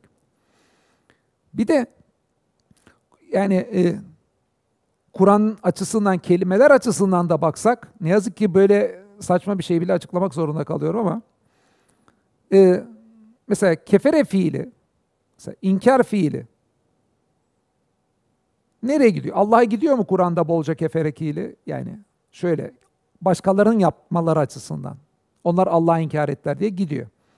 Allah'ı ve ahiret gününü de inkar ettiler diye mesela kefere fiili hem Allah'a hem ahiret gününe beraber gidiyor mu? Beraber gidiyor. Şimdi yine şahıslara soruyoruz aynı şahısları. Diyoruz ki o dönemdeki müşrikler ahiret gününe inanıyor muydu? İnanmıyorlardı. Evet diyoruz haklısın. Niye? Çünkü bak kefere fiili reddetti. Allah'ı ve ahiret gününü inkar edenler deyince oradaki kefere fiil hem Allah aynı fiil çünkü iki yere de gidiyor. Hem Allah hem ahiret gününe gönderdi. E, zaten başka yerlerde de çürümüş kemikleri kim diriltecek derler. Hani Kur'an'da cevap veriyor. İster taş olun, ister demir, isterse gönlünüzde büyüttüğünüz daha büyük bir şey olur. Hani ilk defa onları yaratan kimse diriltecek. Şimdi bu Kur'an ayetlerini atınca tabii ki müşrikler ahirete inanmıyor diyor. E tamam da kardeşim oradaki bak kefere fiili ikisine beraber gitti. Aynı fiil Allah'a da gidiyor. Ha bunların bir kısmı Allah'a kabul edip de şirk koşmuşsa demek ki bir yani Allah'ı inkar edenler de var. Veyahut da gereği gibi bir Allah'ı inkar edenler var, edenler var. Ama ahiret gününü sen aynı fiil gidince inkar etti deyince Allah'a aynı fiilde aynı cümlede giderken niye Allah inkar ettiğini görmüyorsun? Ha, bu şekilde baksan Kur'an'ın içinde aslında defalarca ateizme vurgu var. Yani müşriklikte bütün if- ilgili ifadeler gittiği için kafirlikle ilgili bütün ifadeler de gidiyor. Bu tabii ki birkaç açıdan çok önemli. Yani niye bunu söylüyorum? Bir Türk yani ülkemizde dahil ateizmin önemini anlamamış ilahiyatçılarımız açısından çok önemli.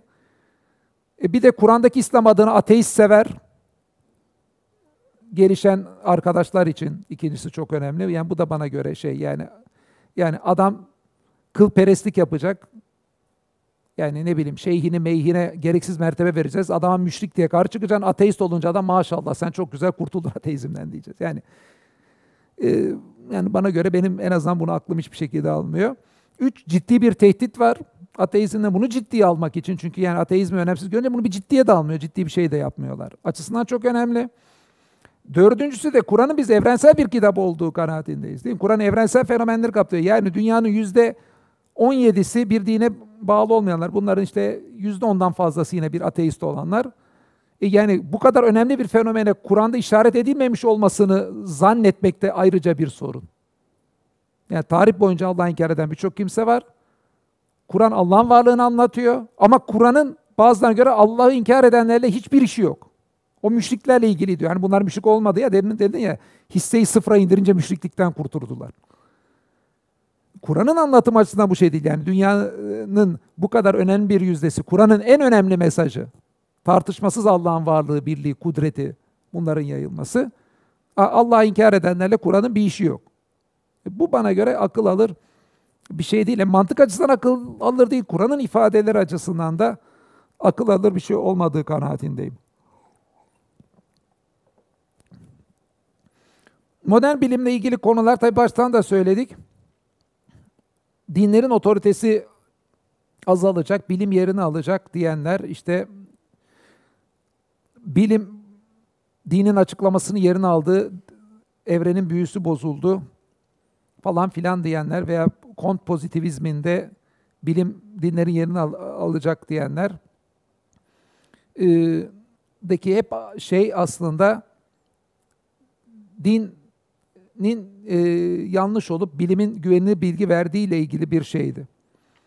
Bunun görüşleri savunanlar da temelde bilimle din arası çatışmacı görüşleri savunanlar diyebiliriz. Yani din bilimle çatışma içindedir görüşünü savunan kitlelerdir. Şöyle bir baktığımda ki dediğim gibi bilim din ilişkisi benim en önemli çalışma alanım. Yüksek lisansımda Big Bang teorisi felsefe din ilişkisini çalıştım. Doktora da evrim teorisi felsefe din ilişkisini çalıştım. Doçentliğimde kuantum teorisi felsefe din ilişkisini çalıştım. Profesörlük derecemde yine buna benzer şeyler çalıştım. Yani izafiyet teorisi, entropi, nörolojideki konular. Yani modern bilimdeki birçok gelişmenin felsefe dinle ilişkisini çalıştım. Ben çok rahatlıkla ki burada hiçbir edebiyatta yapmadım, gerçekten inandığımı söylediğimi ifade edebilirim. Bunun aksini söyleyen varsa da dediğim gibi her zaman için neyi niye söylediğimi anlatmaya hazırım. Zaten YouTube'daki birçok videomda bunları göreceksiniz neyi niye savunduğumu. Bilimde ortaya konan hiçbir şeyle İslam'ın sıkıntısı olmadığını rahatlıkla söyleyebilirim. İşte evrenin kökeninin teorisi Big Bang dedik. Bunlara tabii ki girmeyeceğim. Burada belki konuları teker teker programlarda açarız. Ee, burada sadece başlıkları vereceğim.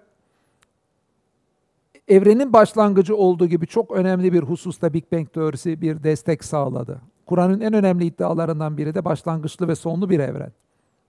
Bu evrenin yaratıldığını oluyor. Yani demek ki olmadığı bir an varken ortaya çıkmış bir evren. Big Bang teorisi bununla ilgili bir şeyler ortaya koymamız için hiç olmadığı kadar bir yardım var. Bırakın dinle çelişmek her zaman için uygun olmuştur. Jeoloji ile ilgili ortaya konanlar Yeryüzünün ortaya koyması işte 4,5 milyar, 13,8 milyar yıl önce evren, 4,5 milyar yıl önce dünya ortaya çıktı. Jeoloji de işte dünyamızı çalışan bir bilim dalı.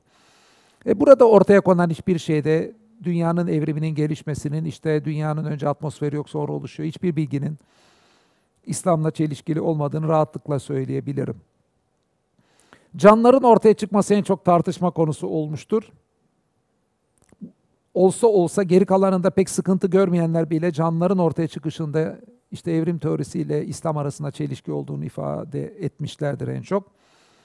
Tabi nedenlerine burada girmeyeceğim. Bununla ilgili videolarım var. Belki burada bir ders bu dönem bilmiyorum onu yeniden yapar mıyız? Onları izleyenler neden evrim teorisi de İslam'ın bir sıkıntısı olmadığını söyleyebiliriz. Zaten basit bir düşünmemizde olayı aydınlatacaktır. Yani bütün evrenin bir evrimini ifade eden Big Bang teorisi, dünyanın evrimini ifade eden jeoloji teorisiyle İslam'ın bir sıkıntısı yoksa, yani Allah bir şeyi ortaya çıkartırken pat diye yoktan ortaya çıkar, şöyle yoktan ortaya çıkar yaratmak maddeyle enerjiyi ayrı bir şey de değil ki bardağı bu formunda ortaya yoktan çıkarmak ayrı bir şey. Şimdi Allah pat diye bütün evreni, canlıları, evrenin aşağı yukarı şu hale baştan ortaya çıkartabilirdi belki ama gördüğümüz kadarıyla bilimle çıkarmamış. Zaten Kur'an'da da evrenin işte altı dönemde yaratıldığı geçiyor. Bu da zaten sırf bu ifade altı dönemde yaratıldığını söyleyen ifade bile başlı başına evrenin e, ayrı ayrı evreleri olduğuna işaret eden bir ifade. Demek ki en baştan bugünkü görüntüsünde değil. Dünya ile ilgili de ayrı aşamaların olmasını birçok kimse sıkıntılı görmemiş evren gibi. E bu da şunu gösteriyor yani sünnetullah'ta demek ki Allah'ın aşamalar geçirerek yaratması, aşamalar geçirterek yaratması mümkün. Ki buna evrim diyoruz aşamalar geçirterek yaratma. Hani dünya için ve evren için mümkün olan ve Allah'ın böyle yapmasında sorun görmüyorsak burada insanlar için niye sorun görelim? Bence görmemiz için hiçbir sorun yok. Ha Kur'an'daki belli ifadelerle bunun çeliştiğini düşünenler varsa benim bir Müslüman evrimci olabilir mi kitabım var. Bu arada bütün kitaplarımın PDF'i internette oradan ona ulaşabilirler. Ee, burada da bir sorun yok. Macron'un teorisi izafiyet teorisi diyelim. Hani bu bunlar tarihsel süreç içinde dünyayı, uzayı ve canlıları anlatan teoriler. Bunların hiçbirinde bir sıkıntısı yok. Peki makroyu tarif eden teori ne? En sofistikemiz hani Newton fiziğinden sonra yerini aldı Einstein fiziği. İsterseniz Newton Einstein beraber alın. E burada da Allah'ın varlığı ile ilgili çelişkili göreceğim bir şey yok. Bilakis zamanın izafi olduğunun anlaşılması. Hani Allah insanları yaratmak için niye bu kadar bekledi gibi bazen sorular oluyor. Bunların ne kadar yanlış olduğunu anlamamızda izafiyet teorisi yardımda bulunuyor. Niye? Çünkü zaman da yaratılmış bir şey, evrenin zamanı. İzafiyet teorisiyle bunu anlıyoruz. Evren yaratıldığı anda zaman ortaya çıktı. Zaman izafi ise bu dünyada bile farklı yerlerde farklı algılanıyorsa Allah'ı bağlayan bir şey olduğunu düşünemeyiz. Allah'ı bağlayan bir şey değilse o zaman Allah niye bekledi diye sorusunu sormak saçma. Çünkü Allah beklemiyor. Zaman bu evrenin içinde geçen bir şey. Allah için 13 küsür milyar yıl bir saniye hükmünde görebiliriz mecazen. Mesela değil mi? İzafiyet teorisi bunları anlamamıza da yardımcı oluyor. E, bu Macron'un teorisi, Mikron'un teorisiyle Macron'un teorisi aynı değil fizikte şu anda. Birleştirmeye çalışıyorlar, beceremediler. Ee, becermek de gerekiyor mu ne olacak o da ayrı bir tartışma konusu. Ama kuantum teorisine dönersek yani Mikron'un teorisi, e, Mikron'un teorisinde İslam açısından sıkıntılı bir şey yok. Hatta Allah doğa yasalarını ihlal etmeden nasıl evrene müdahalede bulunuyor diye bir soru olduğunda kuantumun ortaya koyduğu evrende fizik alanında boşluklar var ama şimdi bu boşluklar deyince ne dediğimin anlaşılmayacağını biliyorum kuantum özel çalışmamız için. Yani ontolojik gap diyebileceğimiz yani gerçek boşluklar var. Böyle zorunlulukçu yasalar olmadığını evrende gösteriyor. Allah'ın onları manipüle ederek evrene müdahale edebileceğini gösteriyor. Yani bu konuyu hiç bilmeyenlerin anlamadığına eminim dediğimi bu kuantum teorisi kitabımdan okuyabilirsiniz bunu. Kuantum kitabımda yine canertaslaman.com'da var. Yani kuantum teorisi aslında Allah'ın evrene nasıl müdahale bulunabileceğine ilgili mesela yeni teoriler üretilmesine bile katkıda bulmuş bir teori. Bunlar da aslında evrende işte en temel birisi makro teorisi, birisi mikro teorisi, öbürü evrenin gelişmesiyle ilgili teoriler. Yani baktığımızda bunların hiçbirinde bir İslam açısından sorun diyebileceğimiz bir şey yok. Veya biyolojide karşımıza çıkan şeyler mikroskopla özellikle mikronun ne kadar zengin olduğunu anladık. İşte DNA'nın yapısından, proteinlerden, enzimlere kadar, canlılardaki mikro yapıya kadar anladık. Bunlarsa aslında bence ne kadar Allah'ın sanatının olağanüstü olduğunu anlamamız için bize çok şeyler söylüyor. Daha mikroskopun çıktığı ilk yıllardaki onlarda bugünkü mikroskopa benzer bir şey yoktu. Malebranche, Leibniz bunu görmüştü. 17. yüzyıldan söylüyordu Allah'ın sanatını anlamamız için bir sebep olabileceğini. Ya bana göre o da gerçekten öyle. Kısacası ortaya çıkan kültür ve çarpışmanın kaçınılmazlığının getirdiği bir zorluk var. Bunu kabul etmemiz lazım. Ama bilimin kendi doğasından bazılarının sandıkları gibi İslam açısından gelen bir sorun yok ateizmden korkmayı gerektirir. Bilakis işte kozmolojik argüman, evrenin kökeniyle ilgili argüman, evrenin bilinçli şekilde yaratıldığını savunmamız için modern bilimden gelen birçok veri var. İşte mesela hassas ayarlarla ilgili argümanı birçok yerde dile getirmişimdir. Evrenin ne kadar ince yaratıldığını gösteren argüman. İşte bu 20. yüzyılda özellikle 1970'li yıllardan sonra ortaya çıkan veriler üzerine bir inşa edilen bir argüman. İlk defa bu kadar detaylı bir matematikle evrenin tasarımlandığıyla ilgili argümanlar ileri sürmek mümkün oldu. Yani ben Allah'ın varlığını savunmak için tarihin hiçbir döneminde olmadığı kadar şanslı olduğumuz bir dönemde olduğumuz kanaatindeyim. Fakat diğer taraftan ötekilerle karşılaşmamızın kaçınılmaz olup da çok çalışmamız gerektiği bir zamandayız da. Yani işin özünden gelen bir sorun yok. Fakat taklidi imanın başında ciddi bir bela var. Eskiden taklidi iman mahallenin içinde kaynayarak kendini götürüyordu. Böyle bir şey pek mümkün gözükmüyor. Sıkıntı bu sıkıntı.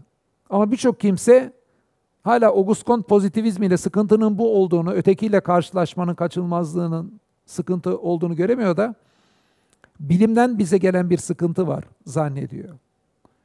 Bence bu fikirlerimizi düzeltirsek e, yani ateizmle mücadele daha da iyi şeyler yapabiliriz. İşte benim mesela bu konuda Allah'ın varlığı 12 delili diye bir kitabım var. Bu 12 delinin son 5 delini sonra daha geniş yazdım. Fıtrat delilleri diye kitap var. Çünkü bu 12 delilin ilk 7 delilini evrenden hareketle ortaya konulan deliller. Öbür beşi fıtrat delilleri. 12 delil kitabında fıtrat delilleri daha kısa, fıtrat delillerine daha geniş. Yani ilk 7 delili 12 delilden son 5'ini fıtrat delilleri kitabından okumanızı tavsiye ederim. E, bu kitabı bundan 100 yıl önce yaşasaydım birçok argüman, hepsini değil ama birçok argümanını yazmam mümkün olmazdı mesela işte hassas ayarlarla ilgili. E, ve mesela 12 delilde ortaya konan deliller, şu anda dünya felsefesini incelemeyle baksak, ben ilk dönem kelamcılarını da okuyorum. Şunu çok rahatlıkla derim, hani bu benim kendi şahsi kabiliyetimden değil. Bizim kelamcılara bir gidelim, ikinci, üçüncü, dördüncü, beşinci, altıncı yüzyılda nerede giderseniz gidin bu şekilde ortaya konmuş birçok delilin bir arada olduğu ciddi bir şey bulamazsınız. Yani emin olun bizim bugün ortaya koyduklarımıza göre kelamcıların ortaya koyduğu çok yüzeysel. Bir, farklı felsefi kültürlerden habersizdiler. İki, bilimi kullanacak verileri yoktu. Yani onların da tek gelişmiş şeyleri hudus delilidir. Hudus delilini de biz bugün hudus delilinde onların koyduklarını alkışlayarak fakat onların o dönemde ulaşması mümkün olmayan entropi ile Big Bang'i de üstüne koyarak onlardan çok daha iyi bir şekilde ortaya koyabiliyoruz. İbn Rüşd tasarım deliline Kur'an delili diyordu ama ya bugünkü evrenle ilgili şeyleri bilmeyince İbn Rüşd ne yapsın? İşte ağzımızın tam yeri gözlerimizin iki simetrik şekilde oluşu Allah'ın varlığını gösteriyor diyordu. Yani yanlış mı? Doğru. Ama bugün bizim onu ortaya koyabilecek şeklimize göre matematiksel sunumumuzda şuna buna karşıt e, çok geri kalacaktır yani felsefe açıdan birçok kimseye göre.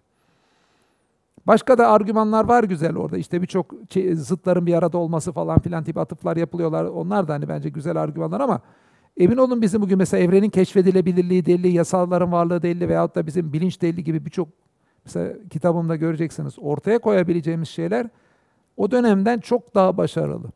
Ve ben ateizme karşı hiçbir dönemde olmadığı kadar başarılı argümanlar ileri sürebildiğimiz, koyduğumuz kanaatindeyim. Bizim argümanlarla, işin mantıksal kökeniyle ilgili hiçbir sıkıntımız yok. Sıkıntı, İslam kültürel bir yapı olarak gelmiş gider zanneden kafada. Çünkü gitmiyor.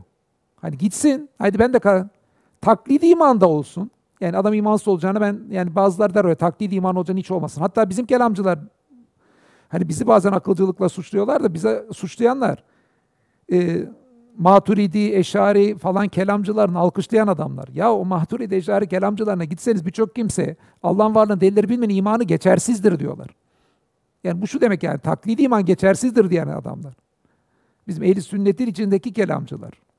Mutezile falan zaten akılcılığa önem vermekte daha önde ama yani ehli sünnet kelamcıları da hani böyle yok akla önem vermeyen falan insanlar değil. Birçoğu bu delilleri falan bilmeyenlerin dediğin gibi bir kez daha tekrar imanının geçersiz olduğunu söyleyecek kadar bugün bizim hiçbir zaman demediğimiz bir şeyi söyleyenler. Yani bu daha akılcı oluyor anlamına gelmez ama yani dindeki aklın yeriyle ilgili vurguları çok daha fazla. En azından biz yani akıl dinde gereklidir. Akıl imanın en iyi dostudur diyoruz. Onu söyle onlara söylediği cümleden aklı kullanmazsan imanın geçersiz diyor.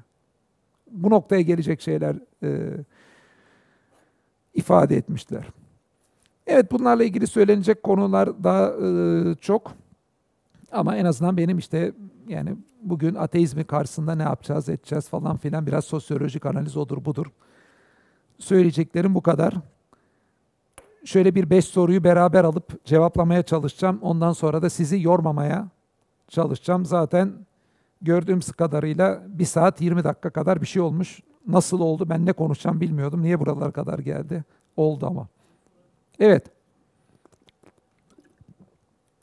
Hocam ilk kaldırmıştınız. Beş soruyu yazıp sonra hepsini birden cevaplayacağım.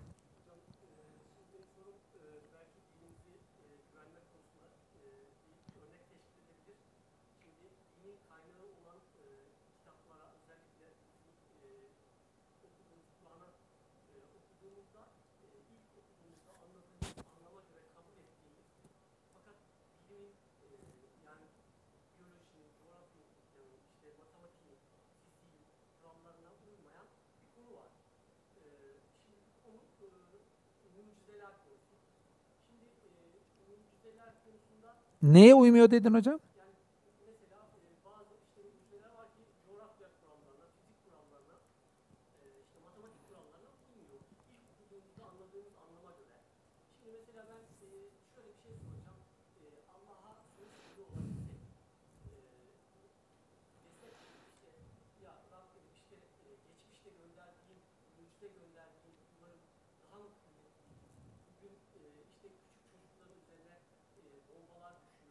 Şimdi hocam aman gözünü seveyim. Şimdi hayır hayır ne yaptın biliyor musun hocam? Üç tane konu açtın. Bir tane Ayşe kötülük sorunu ayrı bir sorun. Mucizeler bilim uyuyor mu ayrı bir soru. Ee, mucizeler bugün niye gösterilmiyor ayrı soru. Şimdi sen yani üçünü birden cevaplarsan bana burada üç saat lazım yani. Anlıyor musun yani? Neyse sen sor ben bir kısmını seçerim. Yani hepsini cevaplamak istiyorum. Soruları genişletiyorsun hocam.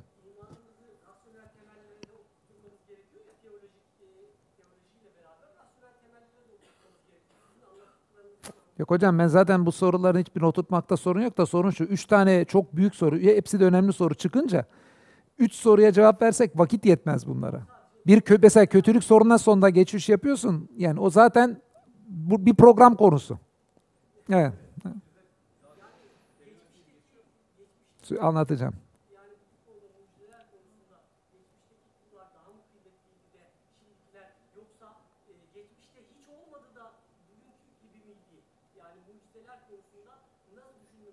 Tamam. Anladım hocam. Benim mucizelerle ilgili bölüm var yani bu önemli bir konu da çok bu yani burada 2-3 soru var yalnız. Evet. Buyurun hocam.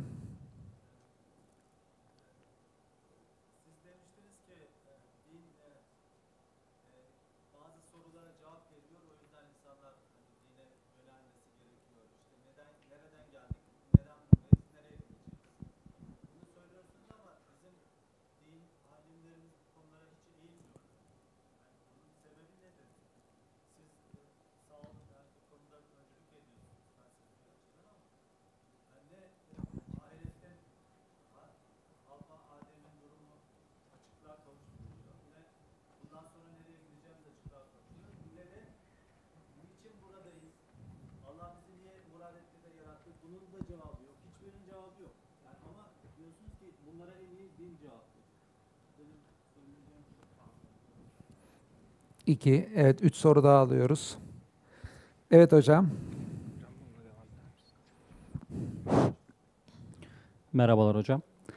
Ee, şöyle bir sorum olacak. Ee, denilir ki bu Kopernik devrimiyle beraber e, yani dünya merkezli e, evren anlayışından güneş merkezliğe geçtik. Böylece dünyanın merkezde değil de sıradan bir gezegen olduğu anlaşıldı. Bu birinci merkezden inmemizdir aslında bir bakıma. İkinci olarak da Darwin İnsanın biz yine şöyle düşünüyorduk. insan merkezi bir konumdadır. Ama Darwin'le beraber insan yine bu merkezi konumdan e, kopmuş. Yani nasıl nasıl tarif edeyim? Herhangi bir canlı gibi bir canlıdır aslında. Yani iki tane merkezi yerden düştük Hı hı. denilir. Bu din hanesine eksi bir puan olarak yazılabilir mi? Yoksa farklı Evet. bir görüş. Evet.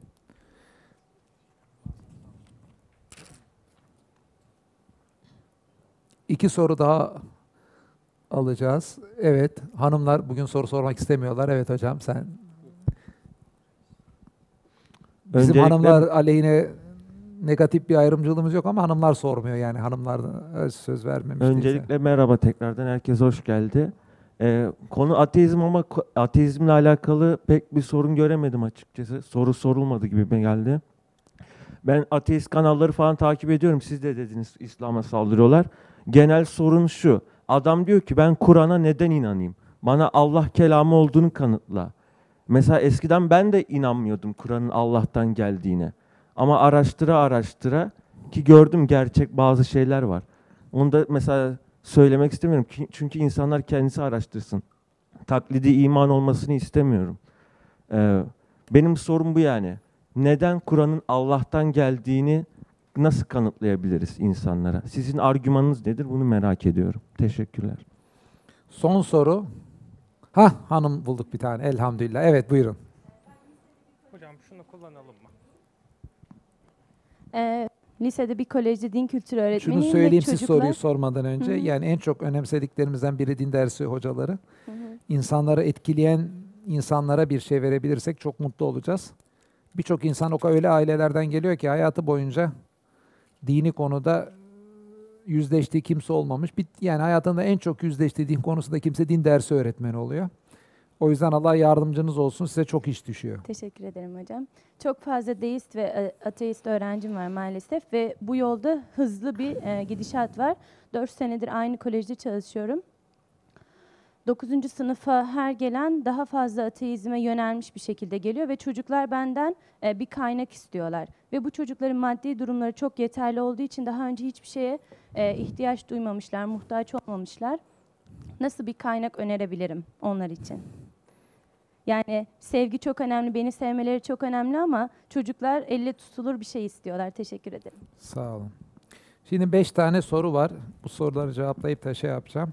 Eee, sizi yormayacağım. Şimdi soruların bir kısmının cevabı çok uzun.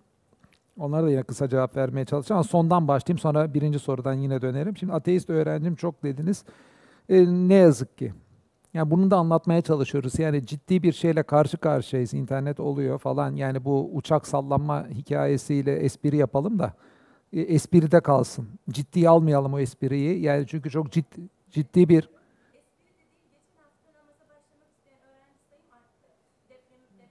Olabilir güzel güzel. Ben bunu olumlu bir şeyde görüyorum. İnsanların belli doğa afetlerinden korkup da yönelmesi iyi bir şeydir ama şunu da kaçırmamak lazım.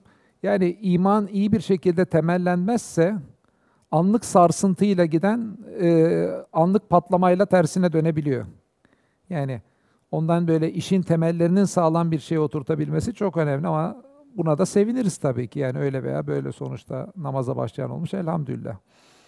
Ee, yaptığımız için en önemli yani en iyi şekilde anlayan bilmen hep din dersi öğretmenleri olduğunu düşünüyorum. Niye? Onlar çünkü gerçek anlamda sahada.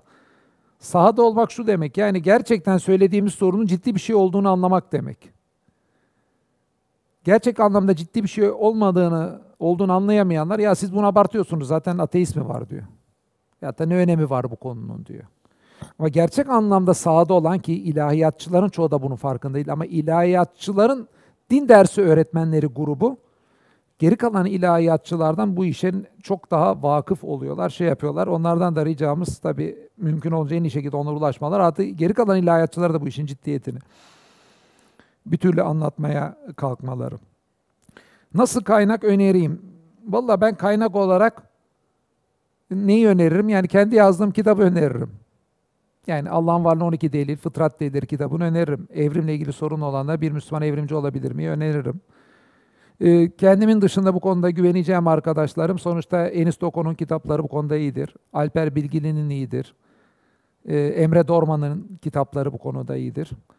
Yani onları öneririm. Yani onlara bakmalarını öneririm. Bu dediğim kimselerin de benim de kitaplarımın aşağı yukarı hepsinin pdf'i ücretsiz olarak internette var. Ateizme karşı cevaplarda. Yani daha da kolay ulaşılır. Yani benim Allah'ın varlığı 12 deli bir tıkla alabilir bir ücret ödemeden. Yani bazen insan para da vermek istemiyor. Ee, birçoğunun sesli kitabı da var. YouTube'dan falan dinleyebilirler. Sonuçta yani ben zaten bu yani bu tip soruyu önemli bulduğumuz için bunları baştan hazırladık. Hani siz öğretmenler ulaşabilsin. Hem sesli kitap yaptık hem ücretsiz PDF'i koyduk. Onları kullanabilirsiniz. Kullanırsanız biz mutlu oluruz. Yani en azından ben mutlu olurum kendi adıma. E, İngilizce'de şimdi bir içerik yapmaya çalışıyoruz Türk olmayanlar için. Aynısını hem İngilizce'ye çevrilmişlerin sesli kitap hem YouTube videosu yapmaya çalışıyoruz. Yani onları öneririm. E, çünkü piyasada verilen cevapların çoğu da ciddi değil. Yani konunun e, şeyinde değiller. Yani bu işin gerçekten felsefesine girmeden yani bilimdeki argümanları görmeden yani böyle eski bazı bizim bilimin ve felsefedeki argümanların farkında olmadan güzel de olsa argüman kuranlarınki yetersiz kalıyor. Yani dolma kalemci arkadaşların argümanlarına benziyor.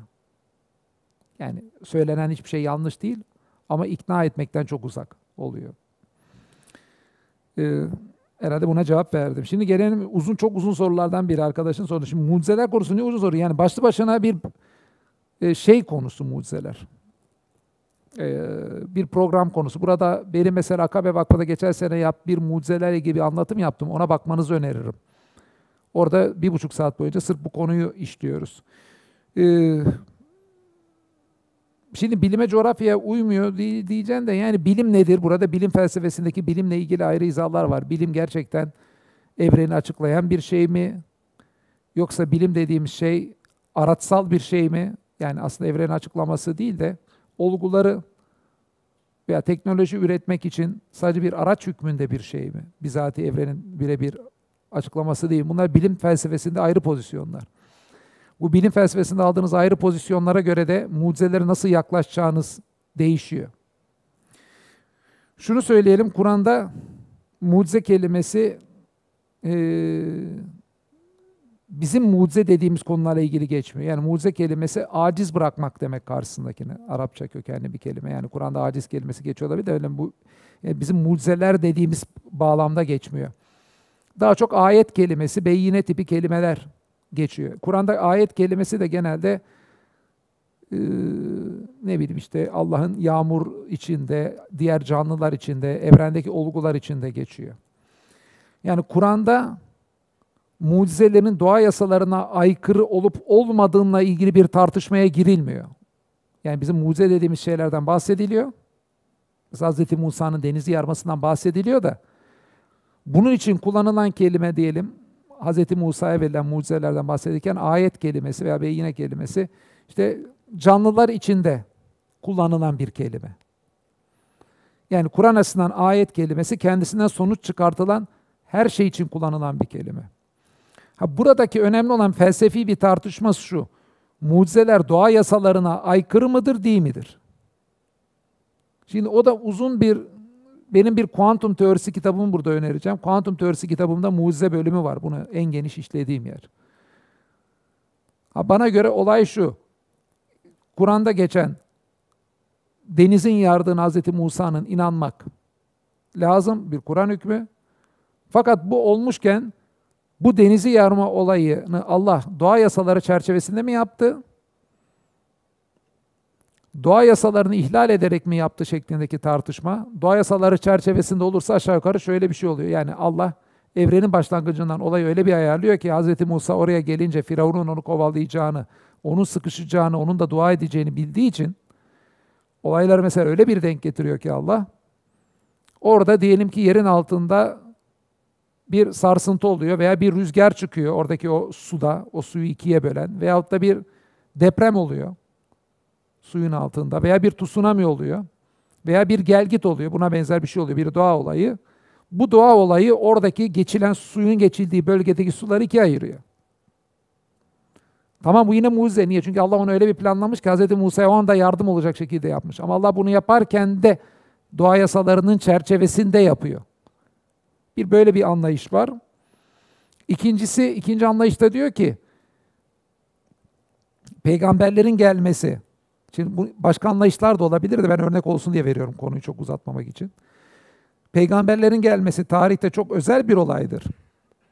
Allah o çok özel olaya mahsus özel şeyler gösterir. Bu bir yerde şeye benzetebiliriz. Yani tohumun toprağa ilk ekilmesi özel bir olay. O ilk tohumun ekilmesi için de bir özel belki bir bakım gerekiyor. Oradaki o, o zaman nedir? Niye öncekilere mucize gösteri, sonrakilere göstermedi? Çünkü orada özel bir an vardı. Tohumun iki anın vardı peygamberin gelişiyle beraber. Bir şeyin geleneği oluştuktan sonra onun kabulü daha kolay. Tohum tuttuktan sonra bir yerde ne bileyim o boy attıktan sonra gerisi daha kolay. Ama onun ilk tutması en zor. O ilk inkarda anında işte en özel ana mahsus özel mucize geliyor. Yani neden öncekilere vardı bize yokun cevabı? Kimilerine göre oradaki onun tarihin geri yani din din için peygamberin geldiği, yaşadığı dönem geri kalan dönemden ayırt edici bir özellik var. Ayırt edici özelliğinden dolayı orada özel gösterildi. Şeklinde buraya verilen bir e, Şimdi, şimdi mucize kelimesi geçmiyor ama bu olaylar geçiyor. Biz onlara mucize diyoruz. Şimdi bu yani kelimenin geçmemesi e, bunlarla ilgili bir Şimdi tabii de yani buradaki kastedilen şey doğa yasalarına aykırı olup olmama üzerinde. Ee, yoksa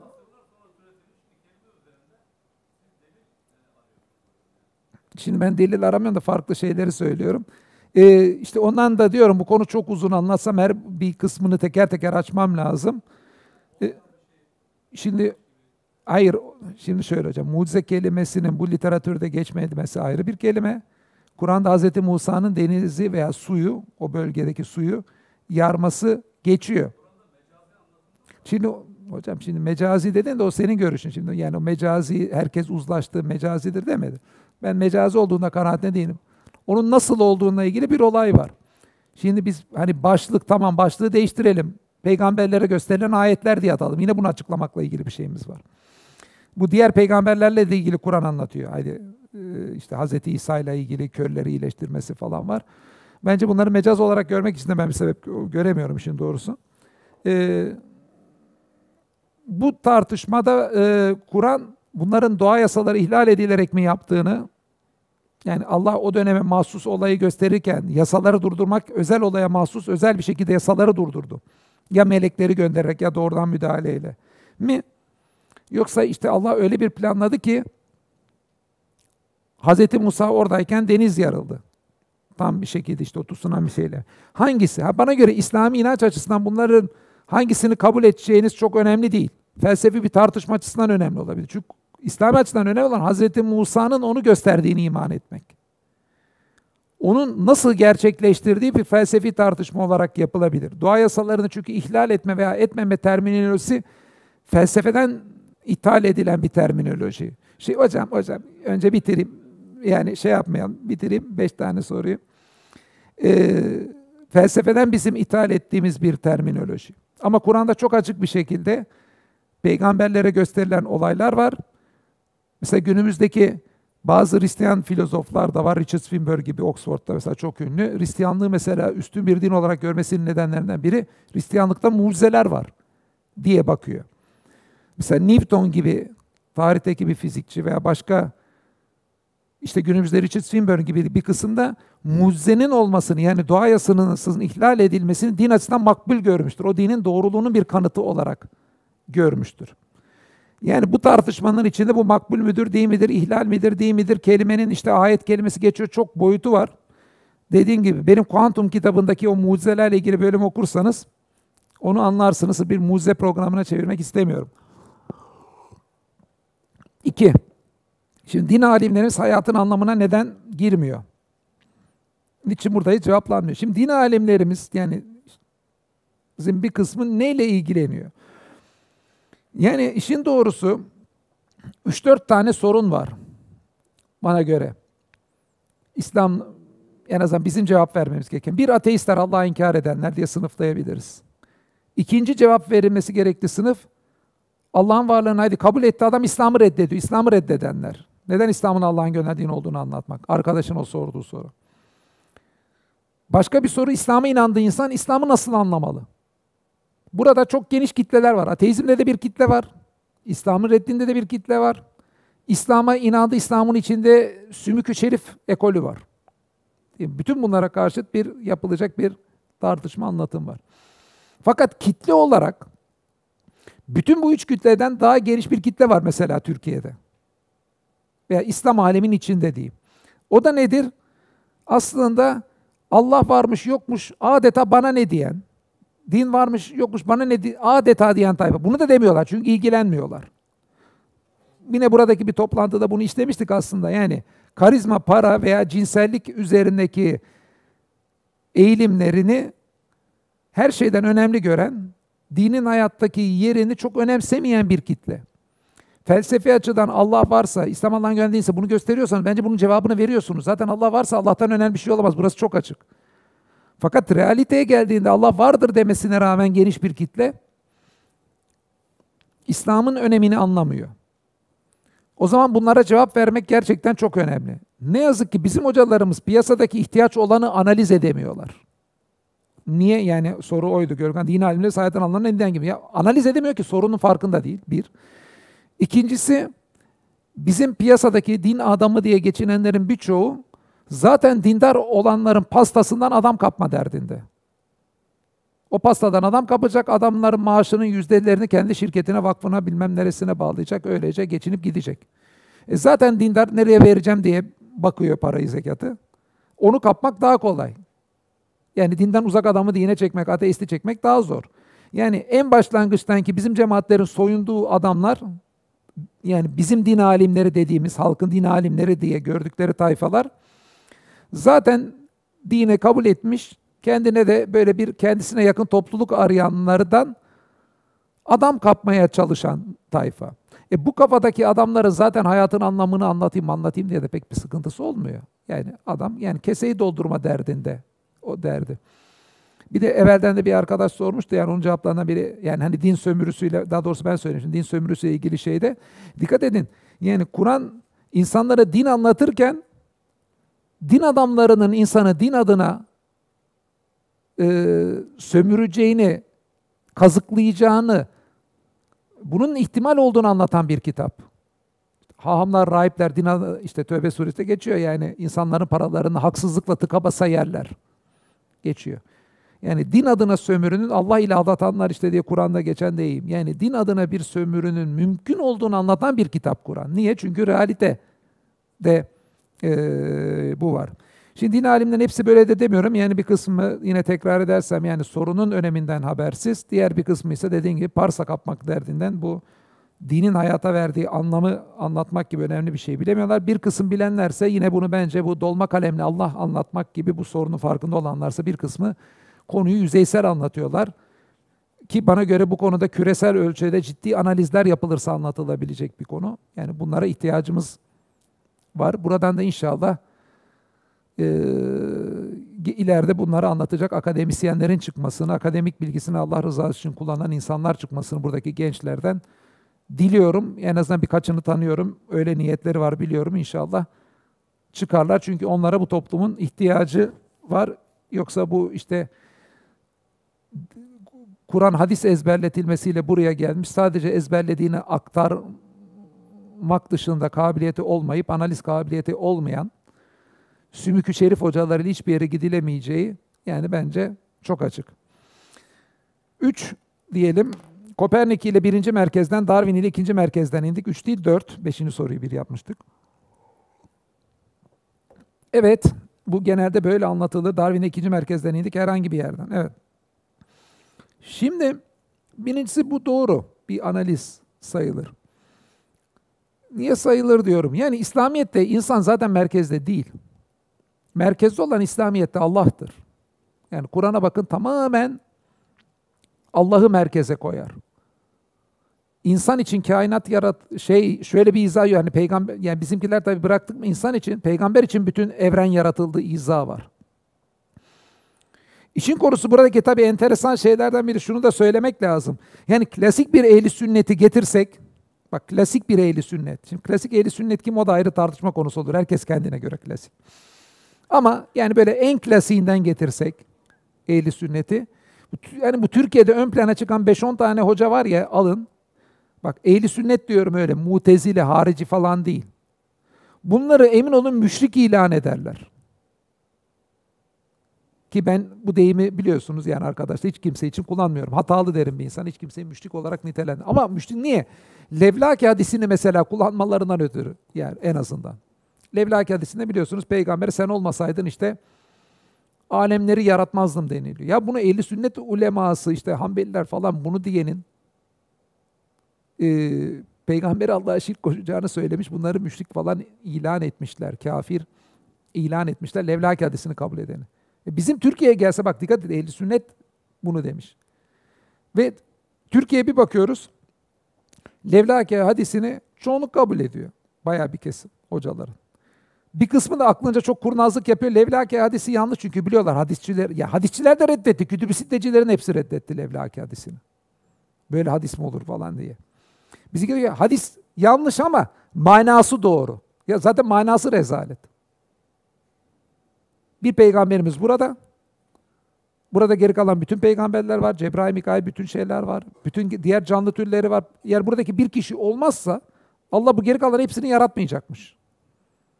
Şimdi bırakın bizim yani bizimkilerde insanın merkez olması bütün canlılardan. Ya bir kişi peygamber merkezli bir din anlatmaya kalkmış. Bütün geri kalan varlık bu Hristiyanlıktaki hatta işte İncil'lerde geçen yani İsa'dan dolayı bütün alem oldu falan izahların aslında bakıyorsunuz Levlaki hadisi kopyalanmışı adeta. Oradan mı kopyalandı, kopyalanmadı mı tartışılabilir ama baktığı izah birebir aynı izah denk geliyor. Bizde yani Hristiyanlara bunlardan dolayı çatanlar kendisi bu izah yapmış vaziyette. Hani e, tabii te, yani bir kişiden dolayı her şey yaratıldı diyenlerin hani insandan dolayı bütün geri kalan canlılar var demesine şaşırmamak lazım. Ama Kur'an'a bakarsanız Kur'an ne diyor? Allah insanı canlıların birçoğundan üstün kıldı. Bak bütün canlılardan demiyor. Birçoğundan üstün kıldı diyor. Demek ki üstün olmadığı da bir sürü canlı var insanın. Yani Kur'an'da insandan dolayı geri kalan bütün canlılar vardır şeklinde bir izah, İslami bir izah değil. Evet özel bir seçkin yeri olabilir insanın ama bu bütün canlılara üstünlük, meleklerden üstünlük falan filan tarzı bir şey yok. Bu tamamen şey.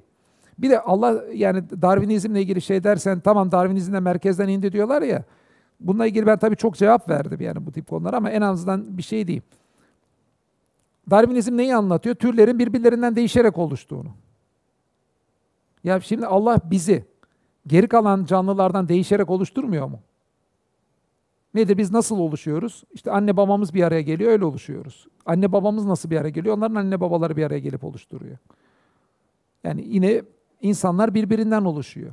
E Allah istese bizi de ayrı ayrı yaratır pat diye böyle pat diye atar böyle gökten teker teker pat diye düşeriz yeryüzüne. Hani kar tanelerin gökten yağması gibi uzaydan hepimiz yağarız. Allah öyle bir sistem yapabilir. Yapmamış. Yani Allah'ın bir şeyi böyle sebeplere bağlayıp da ortaya çıkarmasını hangimiz Allah'ın yaratmasına aykırı gördük? Mesela şunu diyen var mı? Canım Allah'ın beni yarattığını ben reddediyorum. Niye benim annem babam var diyen var mı? Yok. Yani kendi anne babasının olmasını, Allah'ın yaratmasına aykırı görmeyen kimseler, ilk insanlar veya ilk kedi türlerinde başka canlılardan yaratılıp da anne babalar olursa onları yaratılışını Allah'ın yaratmasına aykırı görüyor. Yani burada insanların bence ne dediğini olaylar üzerine düşünmemesinden kaynaklanıyor. Bu yüzden Darwin'in hiçbir merkezden inmediği kanaatindeyim ama siz tabii ki yani bir şeye karşı çıkınca e, sanki öyle bir şey oluyormuş gibi oluyor. Kopernik'le de birinci merkezden inmediği kanaatindeyim. Zaten yani dünya en azından Kur'an'ın hiçbir ayetinde dünya merkezde güneş etrafında dönüyor diye bir şey yok. Bu Aristo Protelemi ki bizdeki adı Batlamyus, Batlamyus fiziğinden gelen bir şeydi. Orada bile aslında merkezde ama yani o merkezde bizim sandığımız merkez moda tartışılır. Niye? Yani Aristo'nun sisteminde bile dünyanın böyle tam merkezi rolü yok. Ne, nasıl bir rolü var? Aristo'nun sisteminde de uzay eter denen beşinci bir elementten oluşuyor, bozulmayan.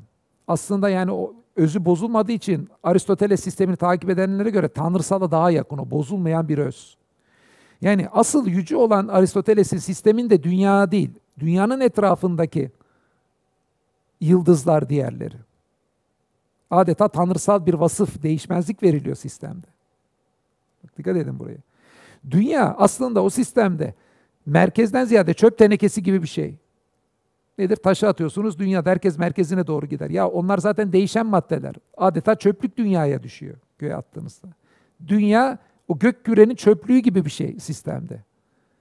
Çünkü gök küreler de oluş bozuluş yok. Tanrısala yakın. Dünya ay altı alemde oluş ve bozuluş var. Bu açıdan düşünüldüğünüzde o sistemde adeta bir yerde uzayı putlaştırma gibi bir şey var. Bu açıdan baktığınızda bu sistemin bozulması bir yerde böyle gereksiz putlaştırılmış bir sistemin bozulması olarak da bir yerde okunabilir diğer taraftan. Yani e, o milletin sandığı gibi o evvelki sistemde böyle hani dünya merkez etrafında dönüyormuş gibi gözüküyor da iç anlatımlarına baktığınızda öyle değil. Yani dünya her şeyin üstünde bir varlık değil. Tam tersi üstün olan gökyüzü dünya değil. Oysa Newton'dan sonraki dönemde, 17. yüzyıldan sonraki dönemde yerleşen fizikte, tabi orada sırf Newton değil, Kopernik, Kepler, Galile falan da var. Yerleşen sistemde ay üstü alem, ay altı alem diye bir şey yok. Dünyadaki yasalar oralarda da geçerli. Ha, bu baştan zaten yanlıştı o sistem. Yani Newton da yanlışını gösterdi. Burada da bana göre olumsuz bir şey görmüyorum. Son soru, beşinci soru. Neden Kur'an'ın Allah'tan olduğunu düşünüyoruz? Şu anda yazdığım kitabı inşallah burada bitince anlatırız herhalde. Ocak, Şubat'ta çıkacağını zannediyorum. Oradaki isim de Neden Müslümanım? Yani neden Müslümanım derken işte neden Kur'an'ın Allah'tan olduğunu düşündüğümle ilgili şeyleri de açıklayacağız. Orada tabii ki ayrı ayrı başlıklar var. Ben bunların tek bir başlığa bağlanmasını e, daha doğrusu şöyle diyeyim, tek bir başlığa bağlanmasındaysa bana göre bir insanın Müslüman olabileceği birçok sebep var. Hepsinin birden sayılmasının en doğrusu olduğu kanaatindeyim. Nedir? Birincisi diyebiliriz, Kur'an'ın mesela evreni anlatması diyebiliriz. Kur'an nasıl bir evren anlatıyor? Kur'an başlangıçlı sonlu tasarlanmış bir evren anlatıyor. Zariyat suresinde genişleyen, Enbiya suresinde her şeyin bir arada o başlangıçta olduğu bir evren. Şu andaki kozmoloji de işte Kur'an'ın bu saydığım bütün unsurlarını destekleyecek veriler veriyor. Gerçekten başlangıçta her şeyin bir arada olduğu bir an vardı. Enbiya suresinde dendiği gibi birincisi başlangıcı var. 13,8 milyar yıl önce. Zariyat'ta dendiği gibi genişliyor. Ve Kur'an'ın birçok yerden çıkan bir mesajda olduğu gibi sonu gelecek bir evren. Yani Kur'an'ın kozmoloji ile ilgili aşağı yukarı bu temel bütün iddialarını bugün doğrulatabiliyoruz. İşte bu aslında olağanüstü bir şey anlayan için. Veya Kur'an'ın canlılarla ilgili, arılarla ilgili anlattıklarını alabiliriz. Dünya ile evrenle ilgili anlattıklarını alabiliriz. Kur'an birçok ayrı konuda kendi döneminde söylenemeyecek izahları ihtiva ediyor. Ha bunların hepsi bence Kur'an'ın Allah'tan olduğunu düşünmemiz için bir sebep. Başka bir sebep ateizmle ilgili şey diyeyim, onu kapatayım. Demin anlattıklarımla ilgili.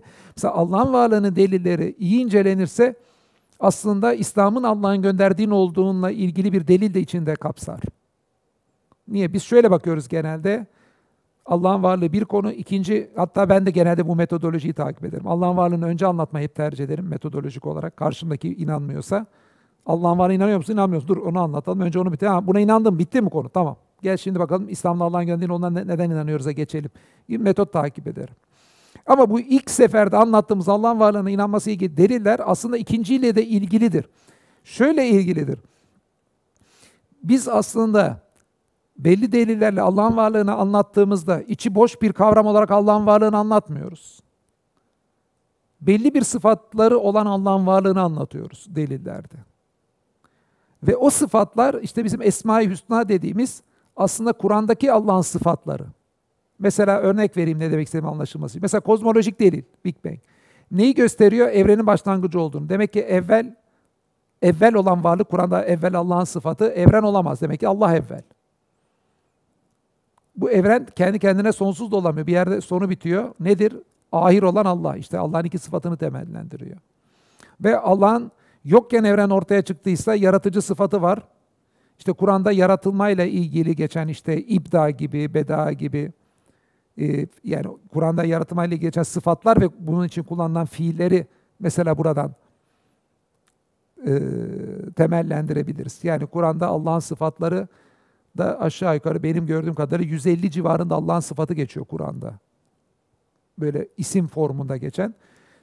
Allah için kullanılan fiilleri alırsak bu 300, 400, 500'e mi çıkar, nereye çıkar onu da bir hesap etmek lazım. Ama sıfatı diyebileceğimiz şey Allah'ta yani Kur'an'da gördüğüm kadarıyla 150'ye yakın Allah'ın e, en azından yüzün çok üstünde geçiyor. 99 diye birisi de uydurmuş. E, Yani bir deli kuyuya taş atmış, uğraş uğraş çıkartamıyorsun. E, Öyle bir şey yok 99 diye. Niye de uydurdular sormak lazım. Yani saymayı bilen için çok daha fazla var. E, Bazı şeyler iki sıfat mı tek mi sayacağız diye tartışılabilir. Nedir işte Allah semidir, işitendir de semi dua geçiyor. Semi dua, semi bir semi duayı kimi kabul edeceğiz? Değil mi? Şimdi bazı böyle yani sıfat sayımlarında şeyler var. Ama ne neresinden gidersek gidelim yüzün üstünde yani yü- yüzde 150 arasında bir yerde e, Allah'ın sıfatı var. Ve bu sıfatların birçoğu Allah'ın varlığı delilleriyle dediğin gibi şey yapıyor. Mesela hassas ayarlarla ilgili argüman Allah'ın her şeyden haberdar olduğu habir ismini temellendiriyor.